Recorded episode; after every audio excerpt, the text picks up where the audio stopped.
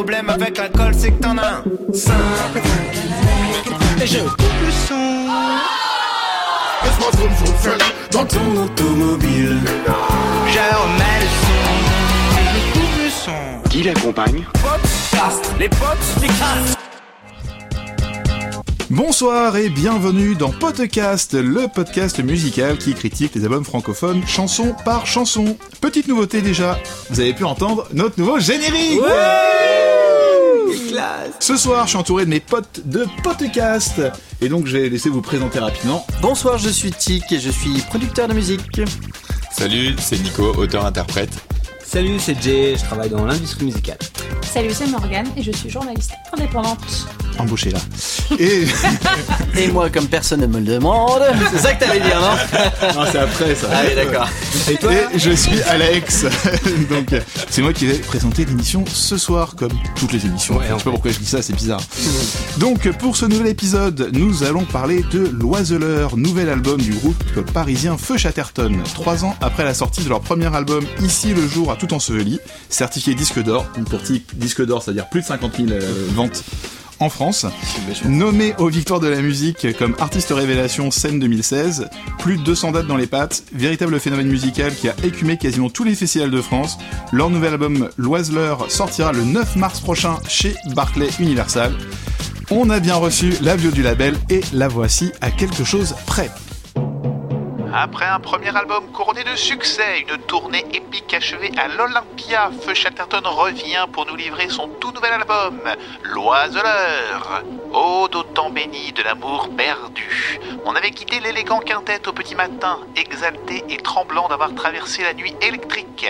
On le retrouve sous l'arbre fruitier, dans la voluptueuse lumière de l'après-midi, célébrant les formes et les couleurs de la nature charnelle.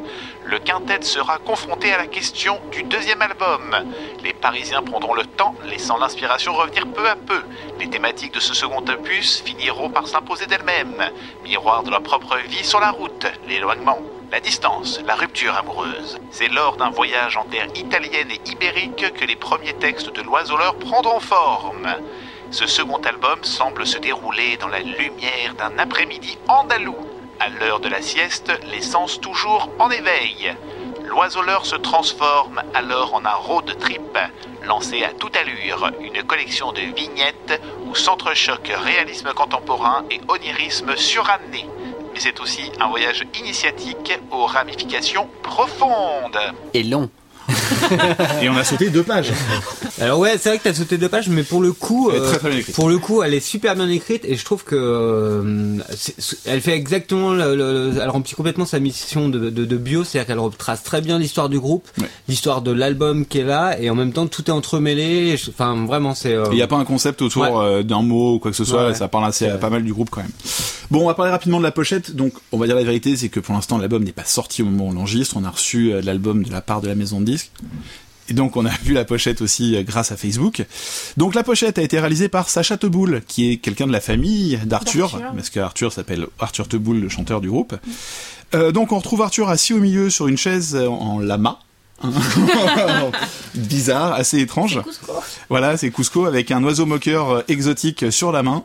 Et euh, sous sa tenue sombre, on voit une sorte de chemise un peu exotique aussi, on sait pas trop. Et au-dessus de lui, on trouve un cœur avec une couronne. Ça, je pense que c'est très symbolique. Oh, hautement symbolique. Il y a beaucoup de symboles, mais je sais pas de quoi. Moi non plus, j'ai rien C'est- compris. c'est- C'est de la culture mexicaine. non Ouais, en- Euh, je pense que c'est ouais. autour des, Comme c'est ça. autour de tout ce qui est euh, aztèque, tout ça. Je Oui. pense Bah, qu'il y a beaucoup de ça parce a- qu'ils a portent tous des colliers, ils portent tous des colliers. Oui, oui. Mais il y a, des éléments grenade dans la aztèques. main. euh, C'était la Fashion. Week.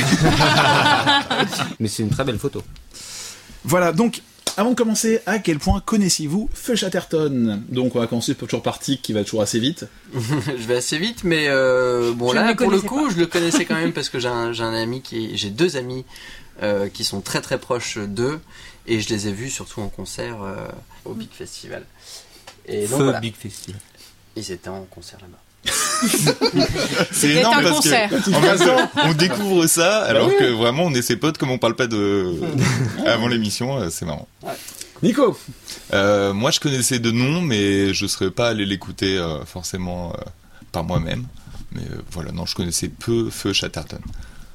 Le truc d'avec Fudge Chatterton, ça fait partie de, de, de tous ces groupes qui mettent en fait très vite une distance avec moi dans le sens où on en parle beaucoup, beaucoup, beaucoup, beaucoup à une, période et souvent je trouve trop. Du coup, j'ai tendance à être d'une manière générale assez déçu quand je vais les découvrir parce que souvent je trouve que, que beaucoup de gens en parlent et du coup ça fait trop pour pour pour ces groupes-là.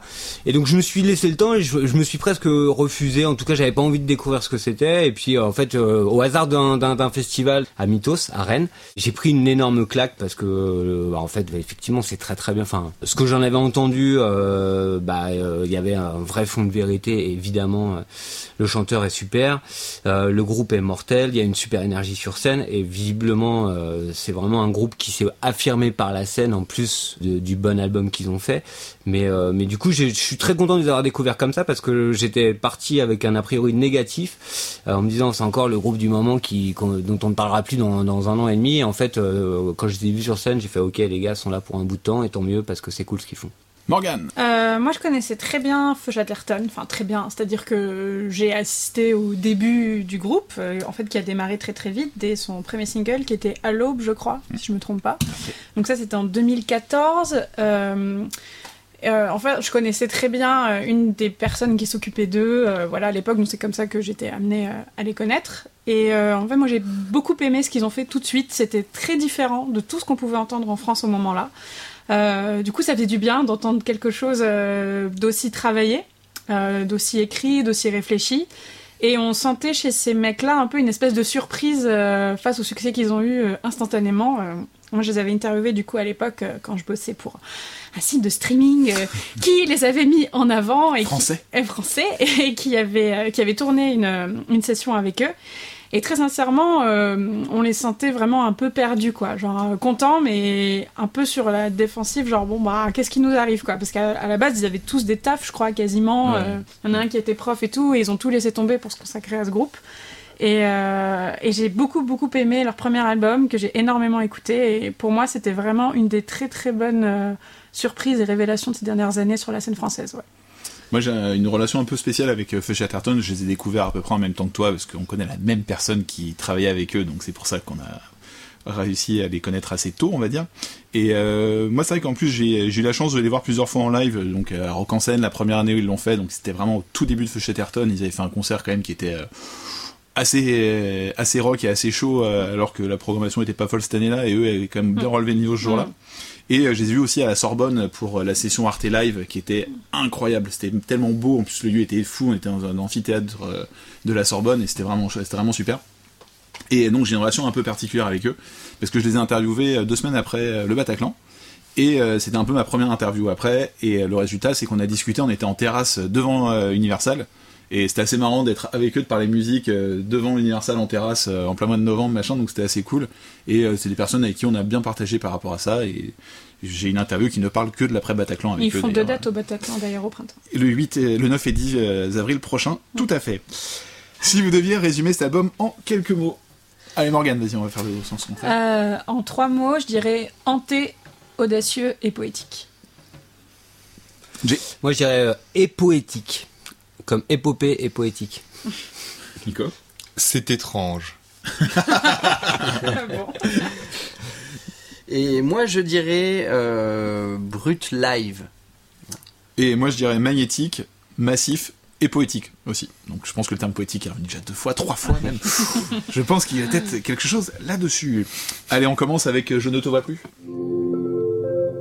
Nous allions nous rafraîchir. Le long de ta jambe, l'onde s'agite. Tu as le visage troublé. Ma tendre manite des champs. Nous attendions là que cela y descende. Petite magie. C'est étrange. La nuit tombe comme la pluie sur nos têtes nues. Alors, flash dans les yeux désagréable ou tendre aveuglement éphémère. Mais où va-t-il chercher Ouais, tout tu ça t'es mis en mode poétique aussi pour les Ouais, j'étais obligé, c'était obligé. Je me suis senti obligé de monter le niveau, sinon ça va être bizarre. Poétique lover, quoi. Ok, Pathétique, dans ma gueule. Allez, Ça balance déjà. Alexis, qui est chaud pour commencer Euh, bon, je- allez, je veux bien commencer. Allez, vas-y, commence Morgane. Alors, Euh, moi, j'ai trouvé cette track assez intéressante euh, parce que les tracks d'ouverture d'album, euh, je pense qu'il faut toujours un peu les décortiquer, même si aujourd'hui, on le sait, les gens ont perdu l'habitude d'écouter les albums en entier. Mais voilà, moi j'y tiens quand même. Euh, c'est assez intéressant parce que ça commence en fait très très très doucement, ça met genre 7-8 secondes à vraiment commencer, genre on n'entend rien. Et j'étais là genre, est-ce que j'ai vraiment lancé la track Exactement, mais c'est vrai. Pardon, moi aussi, pardon, ça- ça, ça m'est arrivé dans plusieurs tracks. Ouais. Bah oui, oui, ouais, oui, parce Tu te que dis, euh, ouais. ouais. Ouais, ouais, et il y a inversement, et inversement, t'as des, t'as des, t'as des tracks où, où Ça commence ça et t'as l'impression que c'est- la fin de, l'autre. ou- Ouais, c'est ça.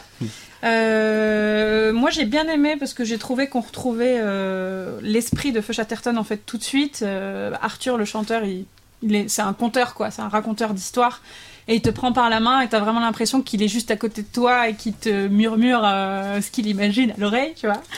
Euh, donc j'ai été embarquée tout de suite euh, dans leur univers, on va dire. En plus, comme d'habitude, il y a des très très belles, formulations comme le long de ta jambe, le long de sa gîte, que je trouvais très joli. Je trouvais qu'il y avait un côté un peu Gainsbourg à cette chanson quand même.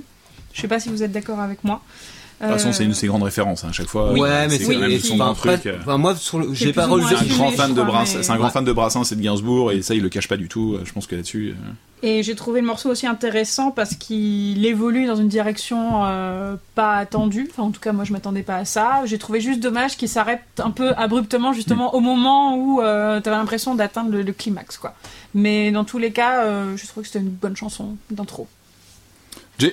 Ouais, moi je suis beaucoup, bah, complètement d'accord avec Morgan. Euh, j'ai beaucoup aimé. Je trouvais ça, je trouve que c'était une entrée en matière très douce, très profonde, très poétique. Et, et finalement pour euh, pour une mise en bouche dans un album, je trouve que c'est une manière de t'accueillir. C'est important l'accueil, je trouve, d'une manière générale dans la vie. Et, et là, euh, en fait, ils, en fait, en gros, ils ils t'ouvrent- t'ouvrent leurs portes doucement et puis de voilà, ça ça, ça s'ouvre de plus en plus grand. euh, au fur et à mesure du, du, du titre, il y a à partir du moment à 2 minutes 30, euh, le beat où- enfin le moment où le beat arrive, euh, il y a une sonorité un peu plus électro et voilà là tu rentres vraiment encore plus dedans. Et puis euh, enfin surtout le texte qui est super bien, qui est très joli, qui est super bien écrit.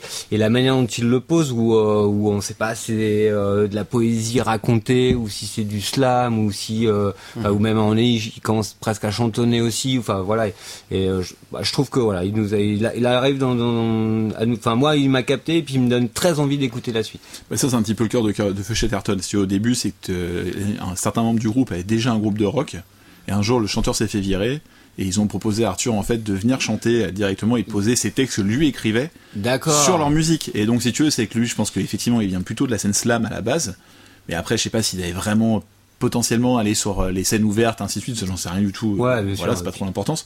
Mais euh, derrière par contre lui il avait une vraie volonté d'écriture et après le poser sur la musique de ses potes. Donc effectivement il y a un truc un petit peu euh, qui ressemble à du slam après ce que c'en est c'en est pas mais du coup en fait après euh, il chante donc on s'en fout mais Enfin, j'ai pas eu les crédits sur la sur l'album et tout. euh, les textes, tous les, qui font tout, tous les qui font textes, tout. et c'est c'est Arthur qui écrit tout et c'est Arthur qui écrit tous les textes. c'est Arthur qui écrit tout Euh, mais il y a, là, il y a des citations, mais on en Oui, parlera après, plus tard mais ça, dans t'as les un citations, certain moment. ouais, Mais, effectivement, mais en tout cas, on sent tout de suite que c'est un projet super écrit. Moi, c'est ça que, je, sens dès le, dé- dès le départ, dès cette première track. T'as vraiment cette impression que voilà, c'est travaillé avec soin. Après, euh, t'as employé le mot joli comme ça qui est qui est sorti. Et justement, je pense qu'il y a aussi un peu ce côté-là pour moi euh, joli dans ce que ça bon et dans ce que ça a de moins bon aussi, tu vois. Euh, un peu ornemental par moment aussi, tu vois. Moi, c'est mon impression en tout cas. C'est-à-dire que je trouve que c'est tellement travaillé, tellement ciselé et tout, que ça manque un peu du petit grain de folie ou du, du petit euh, décollage. Mais après, franchement, cette chanson en plus, je l'ai beaucoup aimée. Euh, c'est étrange, euh, c'est pour ça que j'ai dit ça euh, en intro, parce que voilà, c'est c'est comme ça qu'il démarre, il l'utilise comme anaphore et tout, ça marche bien. Et euh, voilà, il- ne serait-ce que dans ses images, il a toujours euh, une bonne manière de jouer à la fois sur la sonorité et sur l'aspect visuel. Et donc quand il dit par exemple la nuit tombe comme la pluie, euh, voilà le, le jeu que ça fait, les deux qui tombent et tout, euh, c'est, je trouve que c'est- ça fonctionne vraiment bien dès la première écoute. Et après, euh, pareil, il fait plein d'effets sonores avec nuit, tenue, tête nue. Voilà, il a quand même une, une maîtrise de l'écriture qui se ressent. Et euh, voilà, ça, c'est vraiment, je trouve, une des une des choses que tu remarques directement quand tu décou- quand tu les découvres, c'est cette attention portée au texte et aussi portée par une voix. par sa voix. Ouais.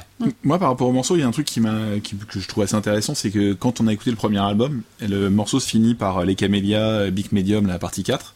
Et en fait, euh, la- le premier album se termine sur une chanson qui, musicalement, sort un petit peu du contexte des autres chansons. Le premier album était réfléchi vraiment comme une œuvre où t'as un début, une fin. Et la fin avait une- vraiment une sonorité qui était spéciale. Et cette sonorité, on la retrouve tout de suite dans la première chanson. C'est euh, quelque chose qui est beaucoup plus euh, aérien, beaucoup plus spatial. Il y a vraiment un travail, euh, nous en parlera un peu plus à niveau de la prod, mais je trouve qu'il y a un travail de spatialisation qui est complètement dingue sur cet album et pendant tout l'album. Si je l'écoutais cocasse, qui à chaque fois euh, j'étais à me dire waouh, il y a quand même un travail qui est assez incroyable dessus. Et euh, ce que j'ai trouvé vraiment appréciable, c'est ça, c'est justement la continuité logique d'une œuvre. C'est-à-dire qu'on finit un premier album, trois ans après, tu reprends la suite.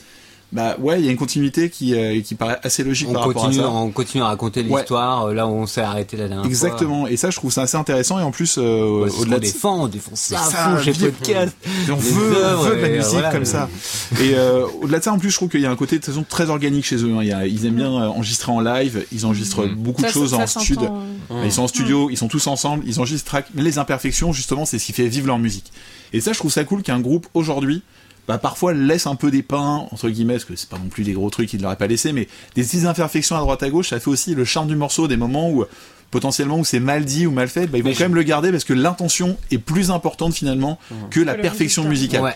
Et d'ailleurs, un truc Et que je crois, trouve- enfin, non, excuse-moi, je, je crois que quand ils ont enregistré l'album, ils l'ont enregistré, on a déjà parlé sur d'autres podcasts, dans les conditions du, du live, en fait, où ils ont enregistré les, les instruments en même temps, etc. C'était déjà le comme cas si- du premier comme, album. Comme s'ils étaient, euh, bah, comme ça se faisait un peu à l'ancienne, enfin, on en parle assez souvent, et, et on- enfin, moi, personnellement, euh, je, je défends ce type d'enregistrement, sans forcément dire il faut faire que ça, etc. Mais je trouve que ça donne une âme supplémentaire, et effectivement, euh, du coup, les imperfections sont fous, en fait.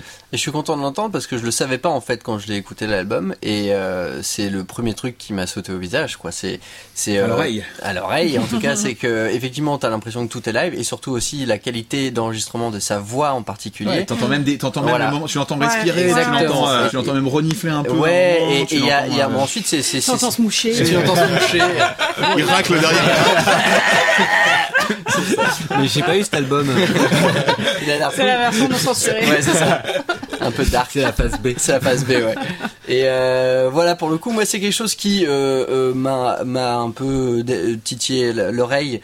Euh, et j'aurais peut-être aimé, en tout cas, que pour cette track-là, tout du moins, il y ait un, un traitement de clinage de tous les bruits de bouche présents qui. Mais je pense que c'est fait exprès. Ouais. Enfin, Oui, je c'est- pense- un choix- un en fait. La probable. Ensuite, c'est très faible Ouais. quand même, tu vois, c'est- assez subtil. Ouais. Euh, voilà. Je- C'est je- peut-être aussi pour renvoyer à leurs idoles, tu vois, des années 80. 70 euh, plutôt, ouais. C'est- très 70, 60. Est-ce qu'on entendait autant les bruits de bouche Ouais. Mais les clics de, de, de, de mouvements de langue, etc., tu vois, je, j'ai, j'ai pas souvenir de ça dans des vieux albums. Peut-être que le son, il était encore un peu trop moelleux et étouffé Ouais. pour l'époque qu'on Mais t'as le n'entendait pas, spectre en qui est pas aussi ouvert. Voilà, hein, alors que là, aujourd'hui, les micros sont tellement précis. Oui. Bon, là, même si les micros aujourd'hui sont tellement précis, pour le coup, j'ai l'impression qu'il enregistre avec un micro également fait pour le live.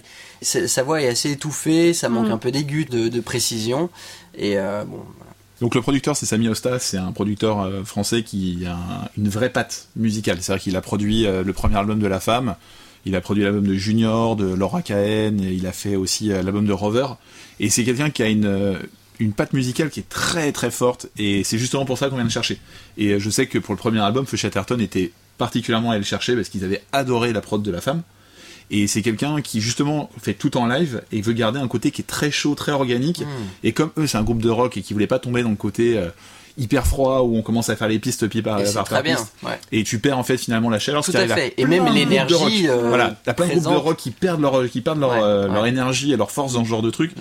Et c'est pour ça qu'ils sont allés chercher lui particulièrement. Mm. Moi, justement, je trouve que tu vois ce que tu dis par rapport à ce truc de bouche.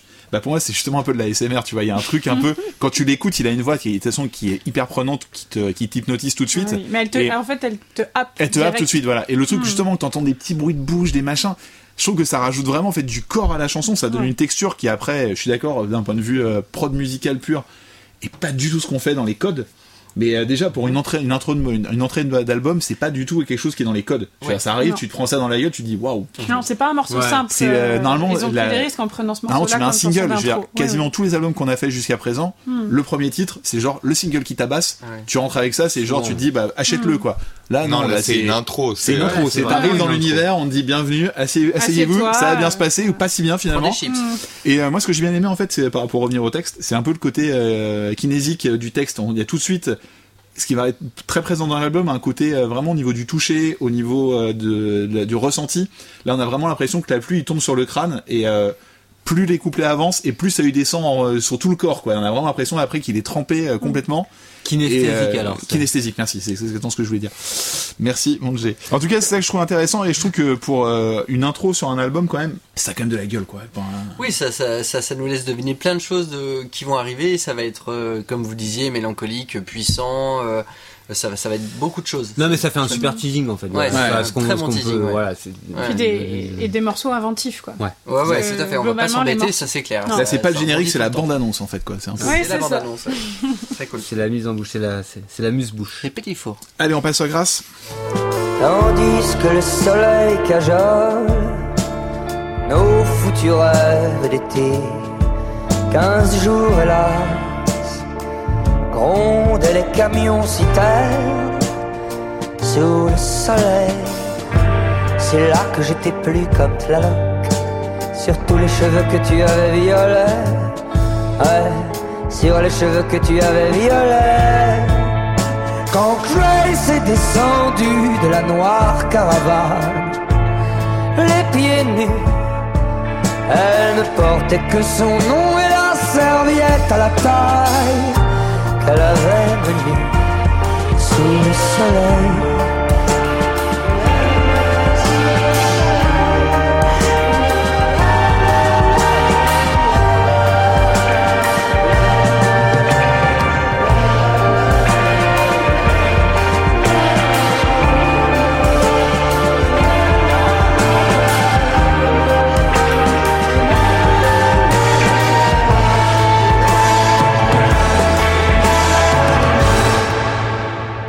État de grâce ou exil sur une île lointaine en Espagne. Ah c'est radical. Hein. Exil à Ibiza. Exactement. Allez, euh, Jay. Alors moi j'ai bien aimé la, la track en fait. euh, j'ai j'ai adoré la transition, c'est-à-dire que la transition qui n'en était pas une entre la, la track d'avant euh, et celle-là, c'est-à-dire que euh, les deux pourraient être liés presque, euh, que, que ça me choquerait pas, on aura un, on aura un titre de, de, de 8 minutes. Et euh, voilà, mais euh, mais hum, non non j'ai euh, j'ai bien aimé, j'ai bien aimé le côté rock, rentre dedans. Ça faisait longtemps que j'avais pas écouté de, de, de- enfin, du aussi bon son rock. J'ai vraiment beaucoup aimé et je suis bien rentré dedans. Ouais, j'ai aimé l'histoire, cette chanson qui évoque les souvenirs, les amours qui sommeillent, etc. Qui est effectivement un petit peu, enfin un thème qui revient quand même assez régulièrement et de parler des amours qui disparaissent jamais vraiment et qui restent enfouis quelque part. C'est un truc un peu tabou parce que parce qu'en fait t'en parles t'en parles à qui? T'en parles à, à- à personne un peu autour de, de toi parce que t'en parles pas à ta meuf t'en parles pas à ta nouvelle meuf à tes potes voilà euh, et en, en fait le truc qui est, euh, qui est qui est fort avec eux c'est que j'ai jamais écouté un album en ayant euh, autant l'impression d'être d'être ignare sur plein de choses parce qu'il y a des mots dans chaque chanson où à un moment donné tu te dis mais en fait c'est quoi ça? Ça veut dire quoi? Et vraiment le il dictionnaire des mots inconnus. mais non, mais c'est vrai, c'est c'est hallucinant. Dans chaque chanson, il y a au moins un mot, je pense, et, euh, que, que je connaissais pas et que je suis allé voir la signification. Et euh, Mais c'est comme ça, justement, dans l'écriture, je suis d'accord, il y a un côté très recherché, mais par moments, il y a un côté limite un peu précieux. Ouais, c'est un peu verbeux. Ouais, d'aller chercher le mot pour le mot. euh, ouais. euh, et en même temps, ouais, ouais, je suis assez- ouais. Et en même temps, je trouve que, tu- enfin là, il y a moi, il y a une phase dans le dans dans dans le, dans le titre que que j'ai halluciné. Enfin, en, en fait, je suis halluciné parce que je suis allé chercher le truc jusqu'au bout. Donc en fait, qui fait ça? Bah nous, parce qu'on prépare l'émission. Mais euh, mais sinon, en vrai, quand t'es chez toi, tu fais jamais ça. Mais euh, mais dans le dans son dans son euh, couplet où il dit tandis que le soleil cajole, nos futurs rêves d'été, 15 jours, hélas, grondent les camions citernes sous le soleil. C'est là que je t'ai plus comme Tlaloc.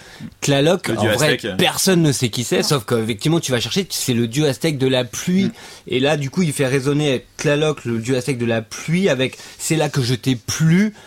Euh, du coup, on, on comprend le mot Ouais, ouais. pleuvoir, euh, plus comme euh, comme bah, pas plaire mais pleuvoir, avec la résonance avec le soleil. C'est enfin je- voilà, je trouvais ça super beau. Quoi, En plus, par rapport à Tlaloc, ce qui est aussi fort, c'est que c'est le dieu de la pluie et de la foudre. et de la foudre. Et de la foudre, en fait, arrive dans l'oiseau derrière. Et là, c'est un truc, tu te dis, waouh, putain, Ouais, c'est c'est méta comme délire, quoi. Mais euh, c'est ça qui est encore plus fort, c'est que tu te dis. Et je suis d'accord avec Nico par rapport au fait que parfois il y a des mots. de- Pour moi, c'est vrai que je suis d'accord quand tu écoutes un une chanson et tu vas aller chercher ton dictionnaire pour essayer de comprendre la référence, il y a toujours un moment où tu te dis ouais, bon, t'aurais peut-être pu faire plus simple quoi. Mais en même temps, ce qui est cool, c'est que bah ça nous arrive très peu. Et c'est peut-être qu'on est devenu très feignant. ouais, c'est vrai. Et que je trouve ça cool aussi parfois d'écouter un truc et me dire waouh, je sais pas ce que ça veut dire. Et, et d'un coup, je, ah, Mais en vrai, moi, j'ai pris du je suis plaisir à faire vexé, ça. en je suis fait. vexé intellectuellement à me dire genre, hmm, il se moque de moi, je ne sais pas ce que ça veut dire. Et d'un autre côté, je me dis ok, ça me challenge un peu. Et Exactement. je suis allé voir et je me suis dit ah le truc sur le log c'est quand même pas con parce que on parle de la pluie déjà dans le premier titre, là ça revient, et après il y a la foudre. Je me dis ah ouais en fait il y a quand même un truc qui les lie juste avec un mot. Et c'est justement le mot que tu vas aller chercher. En fait, c'est en ça que je suis d'accord avec toi quand tu dis, Nico, que parfois c'est trop verbeux, mais c'est jamais gratuit, parce Ouais. que c'est toujours pensé, il y a toujours un- une image euh, plus globale qui fait que, bon, du coup, on, on peut peut-être leur pardonner, quoi. Mais, mais non mais vrai je leur en que- voulais pas. hein. Et en Non, non, je suis non, très pour euh, l'exigence et la recherche dans l'écriture et tout. Donc vraiment, voilà, Mais parce c'était juste pour ça- modérer un peu. euh, Non, non, bien sûr, mais je, je suis d'accord, c'est important de le dire parce que c'est quand même rare les artistes avec des textes aussi recherchés, aussi Ouais. référencés. En fait, là, quand je préparais l'émission, j'avais l'impression parfois d'être en cours de français. Mais ouais Bah, français. travailler mon oral. Là. bah, J'espère qu'ils vont me poser sur ce texte-là parce que j'ai aimé. J'ai bien révisé. Donc j'étais super contente parce que j'adorais les études de texte en, en français. C'est juste que ça n'arrive pas souvent, quoi. Ouais. D'habitude, les textes sont, sont quand même plus euh, plus limpides que ça, plus- enfin avec des images qui te parlent beaucoup plus facilement. C'est pas Orelsan, clairement, c'est que c'est c'est pas pas la punchline, c'est pas de la C'est punchline. pas les dauphins sont des référent- violeurs. Il y a Voilà. un petit côté hippocagne. Exactement, il y a plus un côté Poken Hippocagne qui marche très bien. Et euh, C'est donc euh, ouais, mais et par exemple, il utilise euh, une des figures de style euh, dont le nom est le plus prétentieux au monde, qui est le Zeugma. Et euh, par exemple, il fait ça sur euh, elle ne portait que son nom et sa serviette à la taille. Ce qui passe super bien d'employer qu'un seul euh, verbe là pour euh, son nom et la Ça, ça serviette autour de la taille. Ouais, parce qu'il y a qu'un seul verbe en fait. C'est elle ne D'accord. portait que son nom et sa Mm. serviette à la taille. Il utilise qu'un seul verbe pour les deux choses. En plus, t'en as une abstraite, une concrète. Et donc voilà. Mais c'est un truc d'hippocagneux justement. ça. Mais je crois qu'il a fait Hippocagne, hein, euh, je crois bien. Euh, moi, ce que je trouve hyper intéressant avec ce titre, c'est que déjà, la, comme l'a DJ, je trouve que un- ça faisait longtemps que j'avais pas entendu un titre aussi rock, mais aussi, chale- euh, aussi avec la chaleur du rock. complètement. C'est-à-dire que vraiment, je trouve que les morceaux de rock qu'on écoute souvent, c'est euh, soit ils ont beaucoup d'énergie, mais derrière, t'as pas vraiment un côté qui, euh, qui peps ou qui, tab- qui tabasse. Là, vraiment, je trouve que le truc rentre. Oh, la Ouais. basse!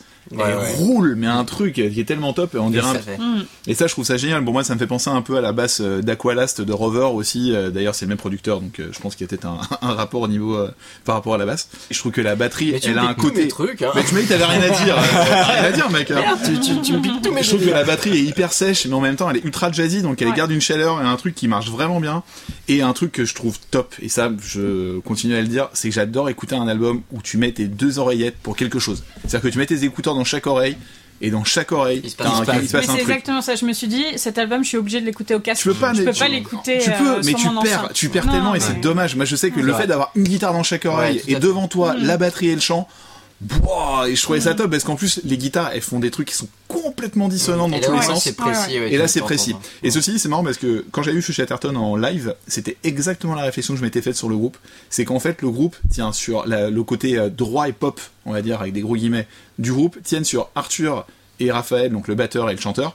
La batterie est vraiment quand même, il se permet pas beaucoup euh, d'errance à, se lâcher. Et la batterie est très bien jouée, elle a un son, elle a un tempo, un truc qui roule et ainsi de suite, qui est top, qui, qui groove à mort.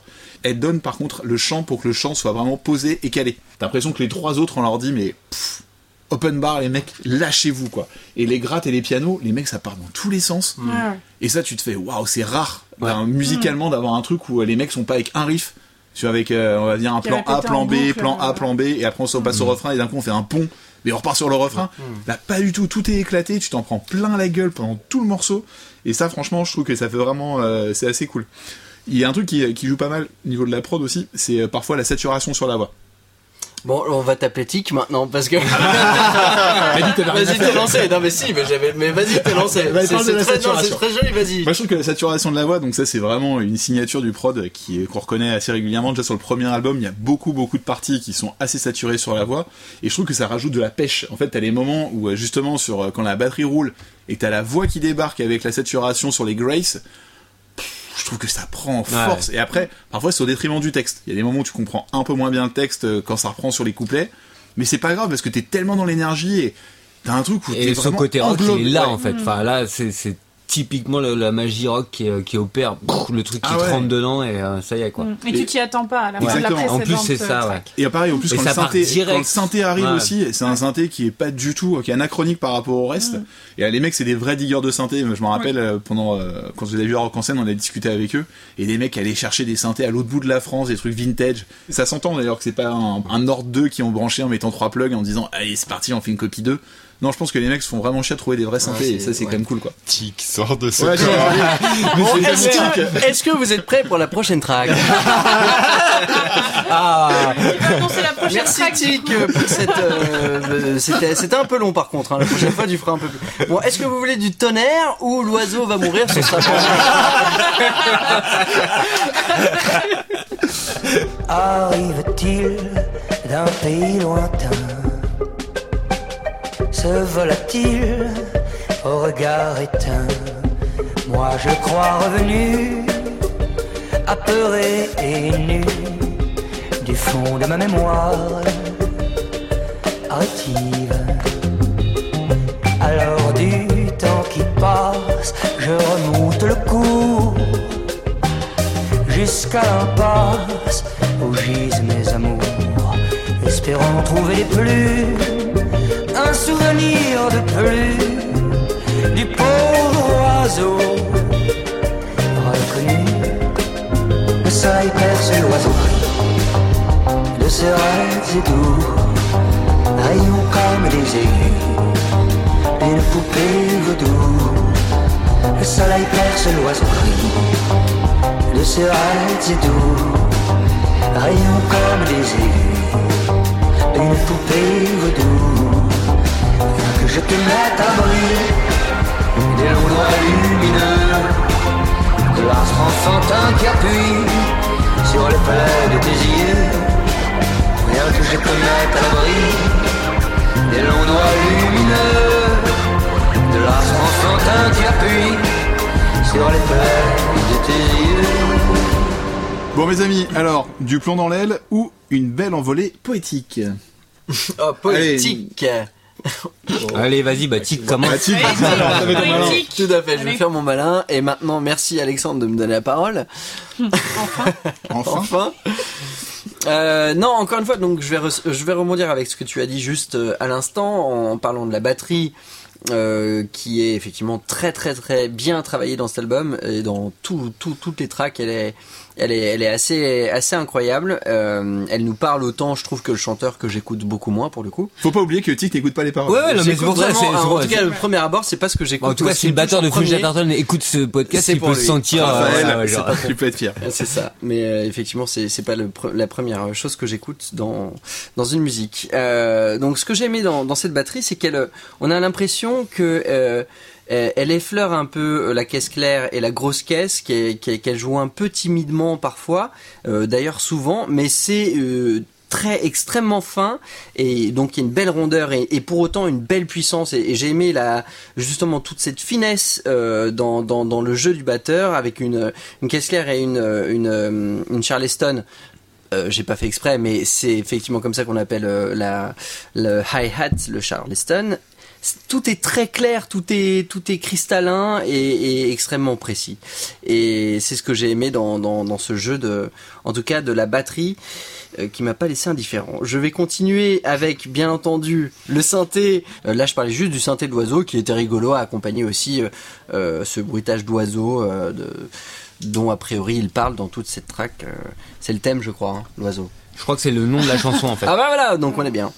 Et euh, alors un tout dernier truc que j'ai que qui, qui, était assez drôle, c'est euh, durant le fondu final, le fameux fondu final, on a un tout petit accord très subtil et très très léger, un, un accord majeur qui conclut le morceau et qu'on entend en fait quasi pas, alors qu'il finit justement en suspension, en limite en septième, pas, hop, hop, point d'orgue, et dans le fondu, tout au fond, t'as l'accord majeur qui conclut euh, le morceau et l'accord. J'ai trouvé ça assez rigolo. Alors, pour juste rebondir sur la prod, il y a un truc que je trouve assez intéressant, c'est que trois quarts du temps, les refrains, c'est une simplification, euh, on va dire mélodique, qui va beaucoup plus rentrer dedans. Et ce titre exactement l'opposé, c'est que la mélodie euh, fonctionne assez bien, elle est très pop, elle marche très bien, et le refrain est beaucoup plus compliqué que le couplet. Et ça, je trouve ça assez cool, en fait, musicalement, d'un coup, rentrer dans un truc où bah ouais, le refrain d'un coup, bah, est hyper riche. Alors que d'habitude, les refrains sont quand même, on va dire, plus dynamiques et fonctionnent plus sur le côté facile et qui rentrent bien en tête. Là, il y a un vrai boulot dessus. Euh, pour la petite histoire avec la chanson, j'ai été invité euh, à une répétition des Feux Chatterton il y a quelques semaines. C'était pre- le premier jour de leur premier jour de répétition entre eux. Et euh, ils nous ont joué euh, trois morceaux, on était plusieurs blogueurs. Je leur fais un petit coucou d'ailleurs. Euh, et on était, euh, ils nous ont fait un, ils nous ont joué trois morceaux, dont euh, l'oiseau. Et euh, leur petite blague en répète, a priori, ils appellent le titre le pigeon. Et ça énerve beaucoup leur attaché de presse qui, était, euh, qui était à dire non mais non mais l'appelez pas le pigeon. on Paris et n'importe quelle autre grande Ah, ville, le l'oiseau pigeon gris, c'est un euh, peu le, c'est un peu le- l'animal Le que tu volant. fuis, ouais c'est ça. Ouais, mais justement, j'ai trouvé c'est pas ça- très glam quoi, c'est pas très poétique par rapport à tout ce que tout ce que tout ce qu'on a pu dire, enfin même par rapport à mais, je- mais oui je comprends que Ouais, ça finit comme ça, je crois, avec un truc entre pigeon de mon cœur, infatigable oiseau moqueur. Ouais. Et euh, c'est clair que tu sens qu'il y a ce côté ode de pigeon. Après, euh, par exemple, à un moment, il dit brillant comme les aiguilles d'une poupée vaudou, Et euh, j'ai trouvé que justement, c'était pas mal ces petits décalages qu'il créait dans les images avec euh, les références. euh, on a dit euh, tout à l'heure. euh, à- ouais, exactement. Donc, euh, je trouve que il y a, il y a à la fois un côté très euh, parisien presque d'un côté et euh, ou en tout cas urbain, on va dire, et euh, à la fois un imaginaire aussi euh, qui par moment peut plus te faire voyager et tout. euh. Non, et c'est ça, en fait, ils arrivent bien à mêler un côté terre à terre et il y a toujours un côté très mystique dans leurs Mm. paroles. Il est très euh, intéressé par euh, tout ce qui a trait aux divinités, euh, voilà, comme on l'a dit Aztèque par exemple sur le précédent euh, titre, mais aussi des figures historiques euh, qui sont limite devenues un peu des espèces de, de divinités en elles-mêmes, comme la Malinche sur le premier album. Donc c'est vrai que c'est complémentaire en fait. Moi, je trouve qu'en plus, c'est un petit clin d'œil intéressant. À un moment, il parle de l'oiseau moqueur, donc bah, tout de suite, ça avait pensé à Ne tirez pas sur l'oiseau Mhm. moqueur, le roman de. Comment il s'appelle Lee. Non. Ah oui. Euh, d'Harper Lee, euh, sorti en Ah oui, 61 Harper et tout Lee, ça. pardon. Je pense que c'est déjà une des premières refs euh, littéraires qu'on va avoir, parce qu'il y en a quand même beaucoup. Hein, on peut Ah, le dire. Beaucoup. Sortez les dicos, Ouais, c'est ça, sortez les encyclopédies, Le- Sortez vos fiches sortez les sortez sortez vos cahiers de notes pour prendre des notes. la minute bac de français, les la minute banque de, Fran- Ouais, là, de français va ouais. exploser, les gars. On veut pas avoir de Tipex, ok Il y a un truc que j'ai trouvé vraiment cool par contre, et ça, ça va revenir beaucoup sur l'album, c'est euh, la capacité qu'ils ont de créer un moment qui est très feutré et qui Ouais. est assez intimiste à un refrain qui est très ouvert et qui est très pop. Et ça, je trouve qu'il y a très peu de groupes qui savent faire ce truc de passer d'un côté où tu te sens dans une petite bulle et la bulle éclate et d'un coup c'est waouh, Et c'est coup, cool. c'est lumineux. Et après tu repars dans la Ouais, bulle. ouais, et ça, je trouve ça vraiment cool. Ouais. Ben, euh, c'est marrant que tu parles de ça parce que, enfin, moi pour le coup, euh, le, le, le passage que j'ai adoré dans ce titre, c'est vraiment le refrain avec euh, le, le, le soleil, le, le soleil perce l'oiseau gris de ses, euh, de- ses des doux, etc.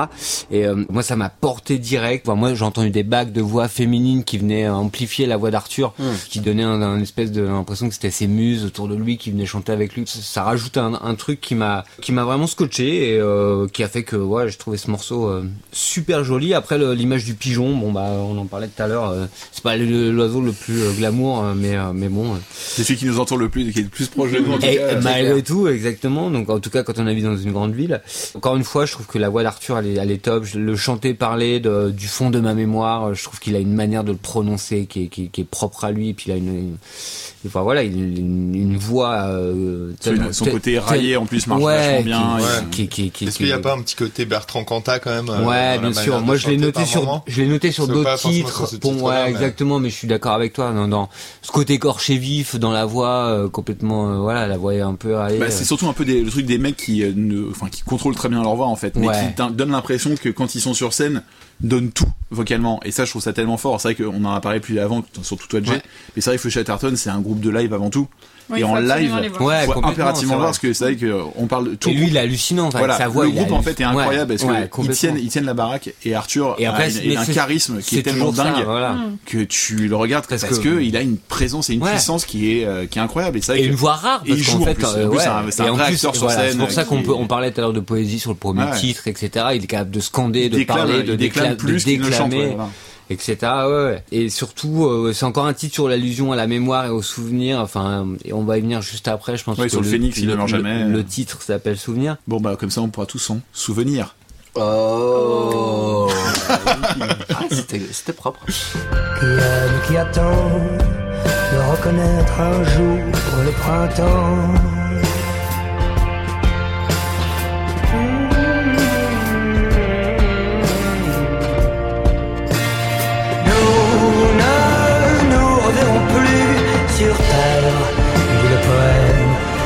c'est bien plus vite qu'on pense.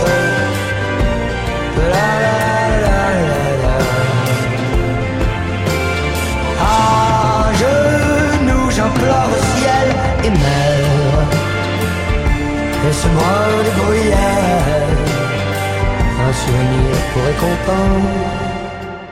Alors, immémorable ou gravé à tout jamais Gravé dans le marbre. Gravé dans la roche.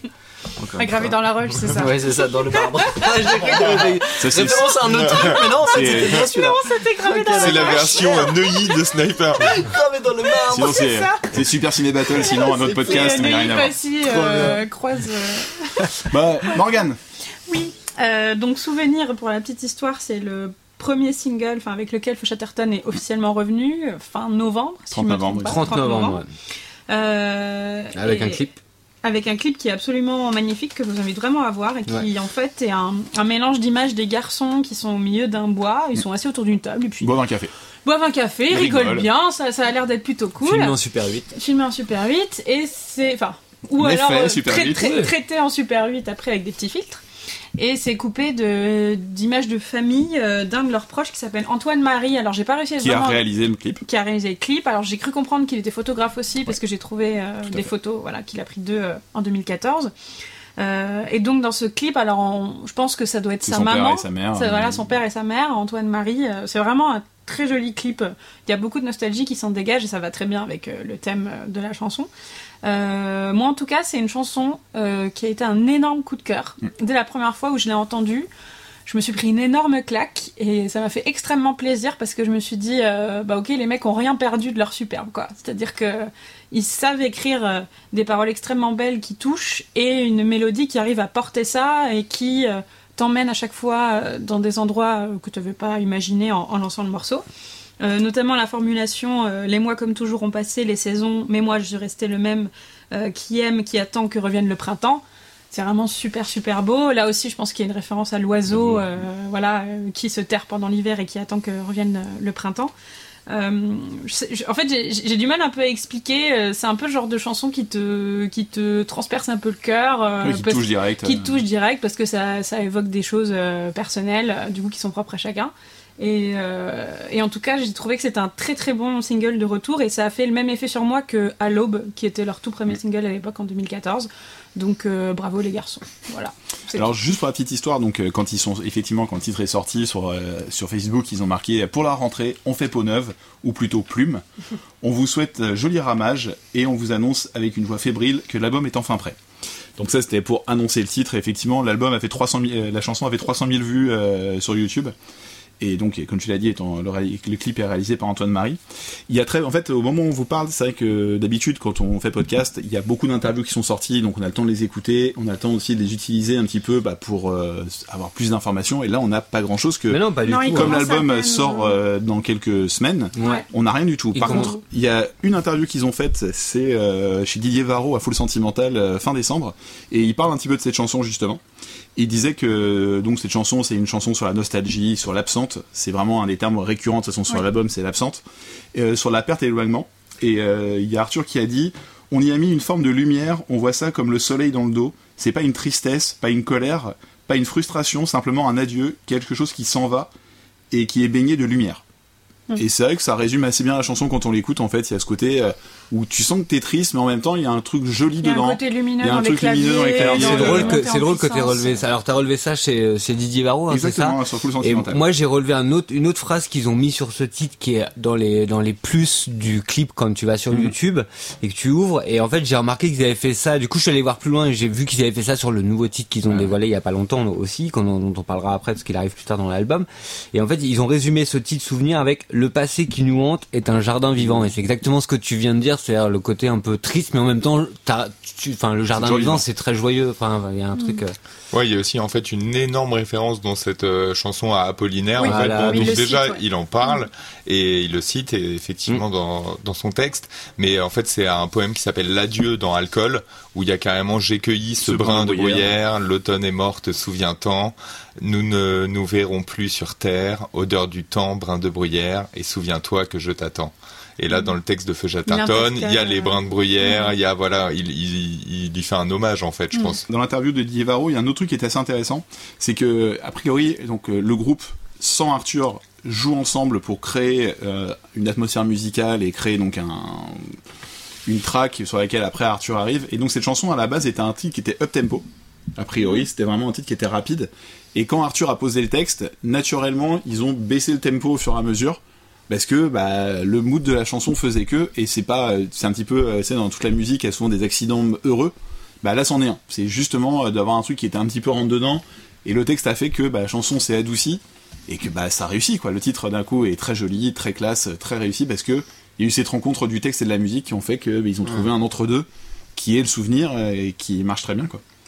Encore une fois, je vais revenir sur cette, sur cette batterie qui m'a vraiment interpellé sur cette track parce que je trouve qu'elle parle autant que la voix. Elle a une place euh, assez incroyable. euh, Elle, elle, elle nous parle beaucoup. Elle est, elle est encore une fois très expressive, très fine, très bien, très bien enregistrée. Et au-delà de la batterie, parce que je vais arrêter d'en parler, je crois un peu après, on va se calmer. Euh, c'est pas mon amour euh, de Non, jeunesse. moi je te le dis aussi, hein, franchement, sur tous les titres, j'ai écrit la batterie. Ouais, mais tout le temps, mais c'est pour ça, je vais, je vais essayer de me retenir un peu, mais les, les synthés, Effectivement, cette batterie, euh, voilà. Bon, les synthés, ils, sonnent encore une fois très 80 sur cette track, mais c'est un choix artistique. Mais il y a un truc que j'ai noté et que qui me fait plaisir d'entendre encore une fois. C'est la première fois d'ailleurs, je crois, dans le podcast qu'on a affaire à ça.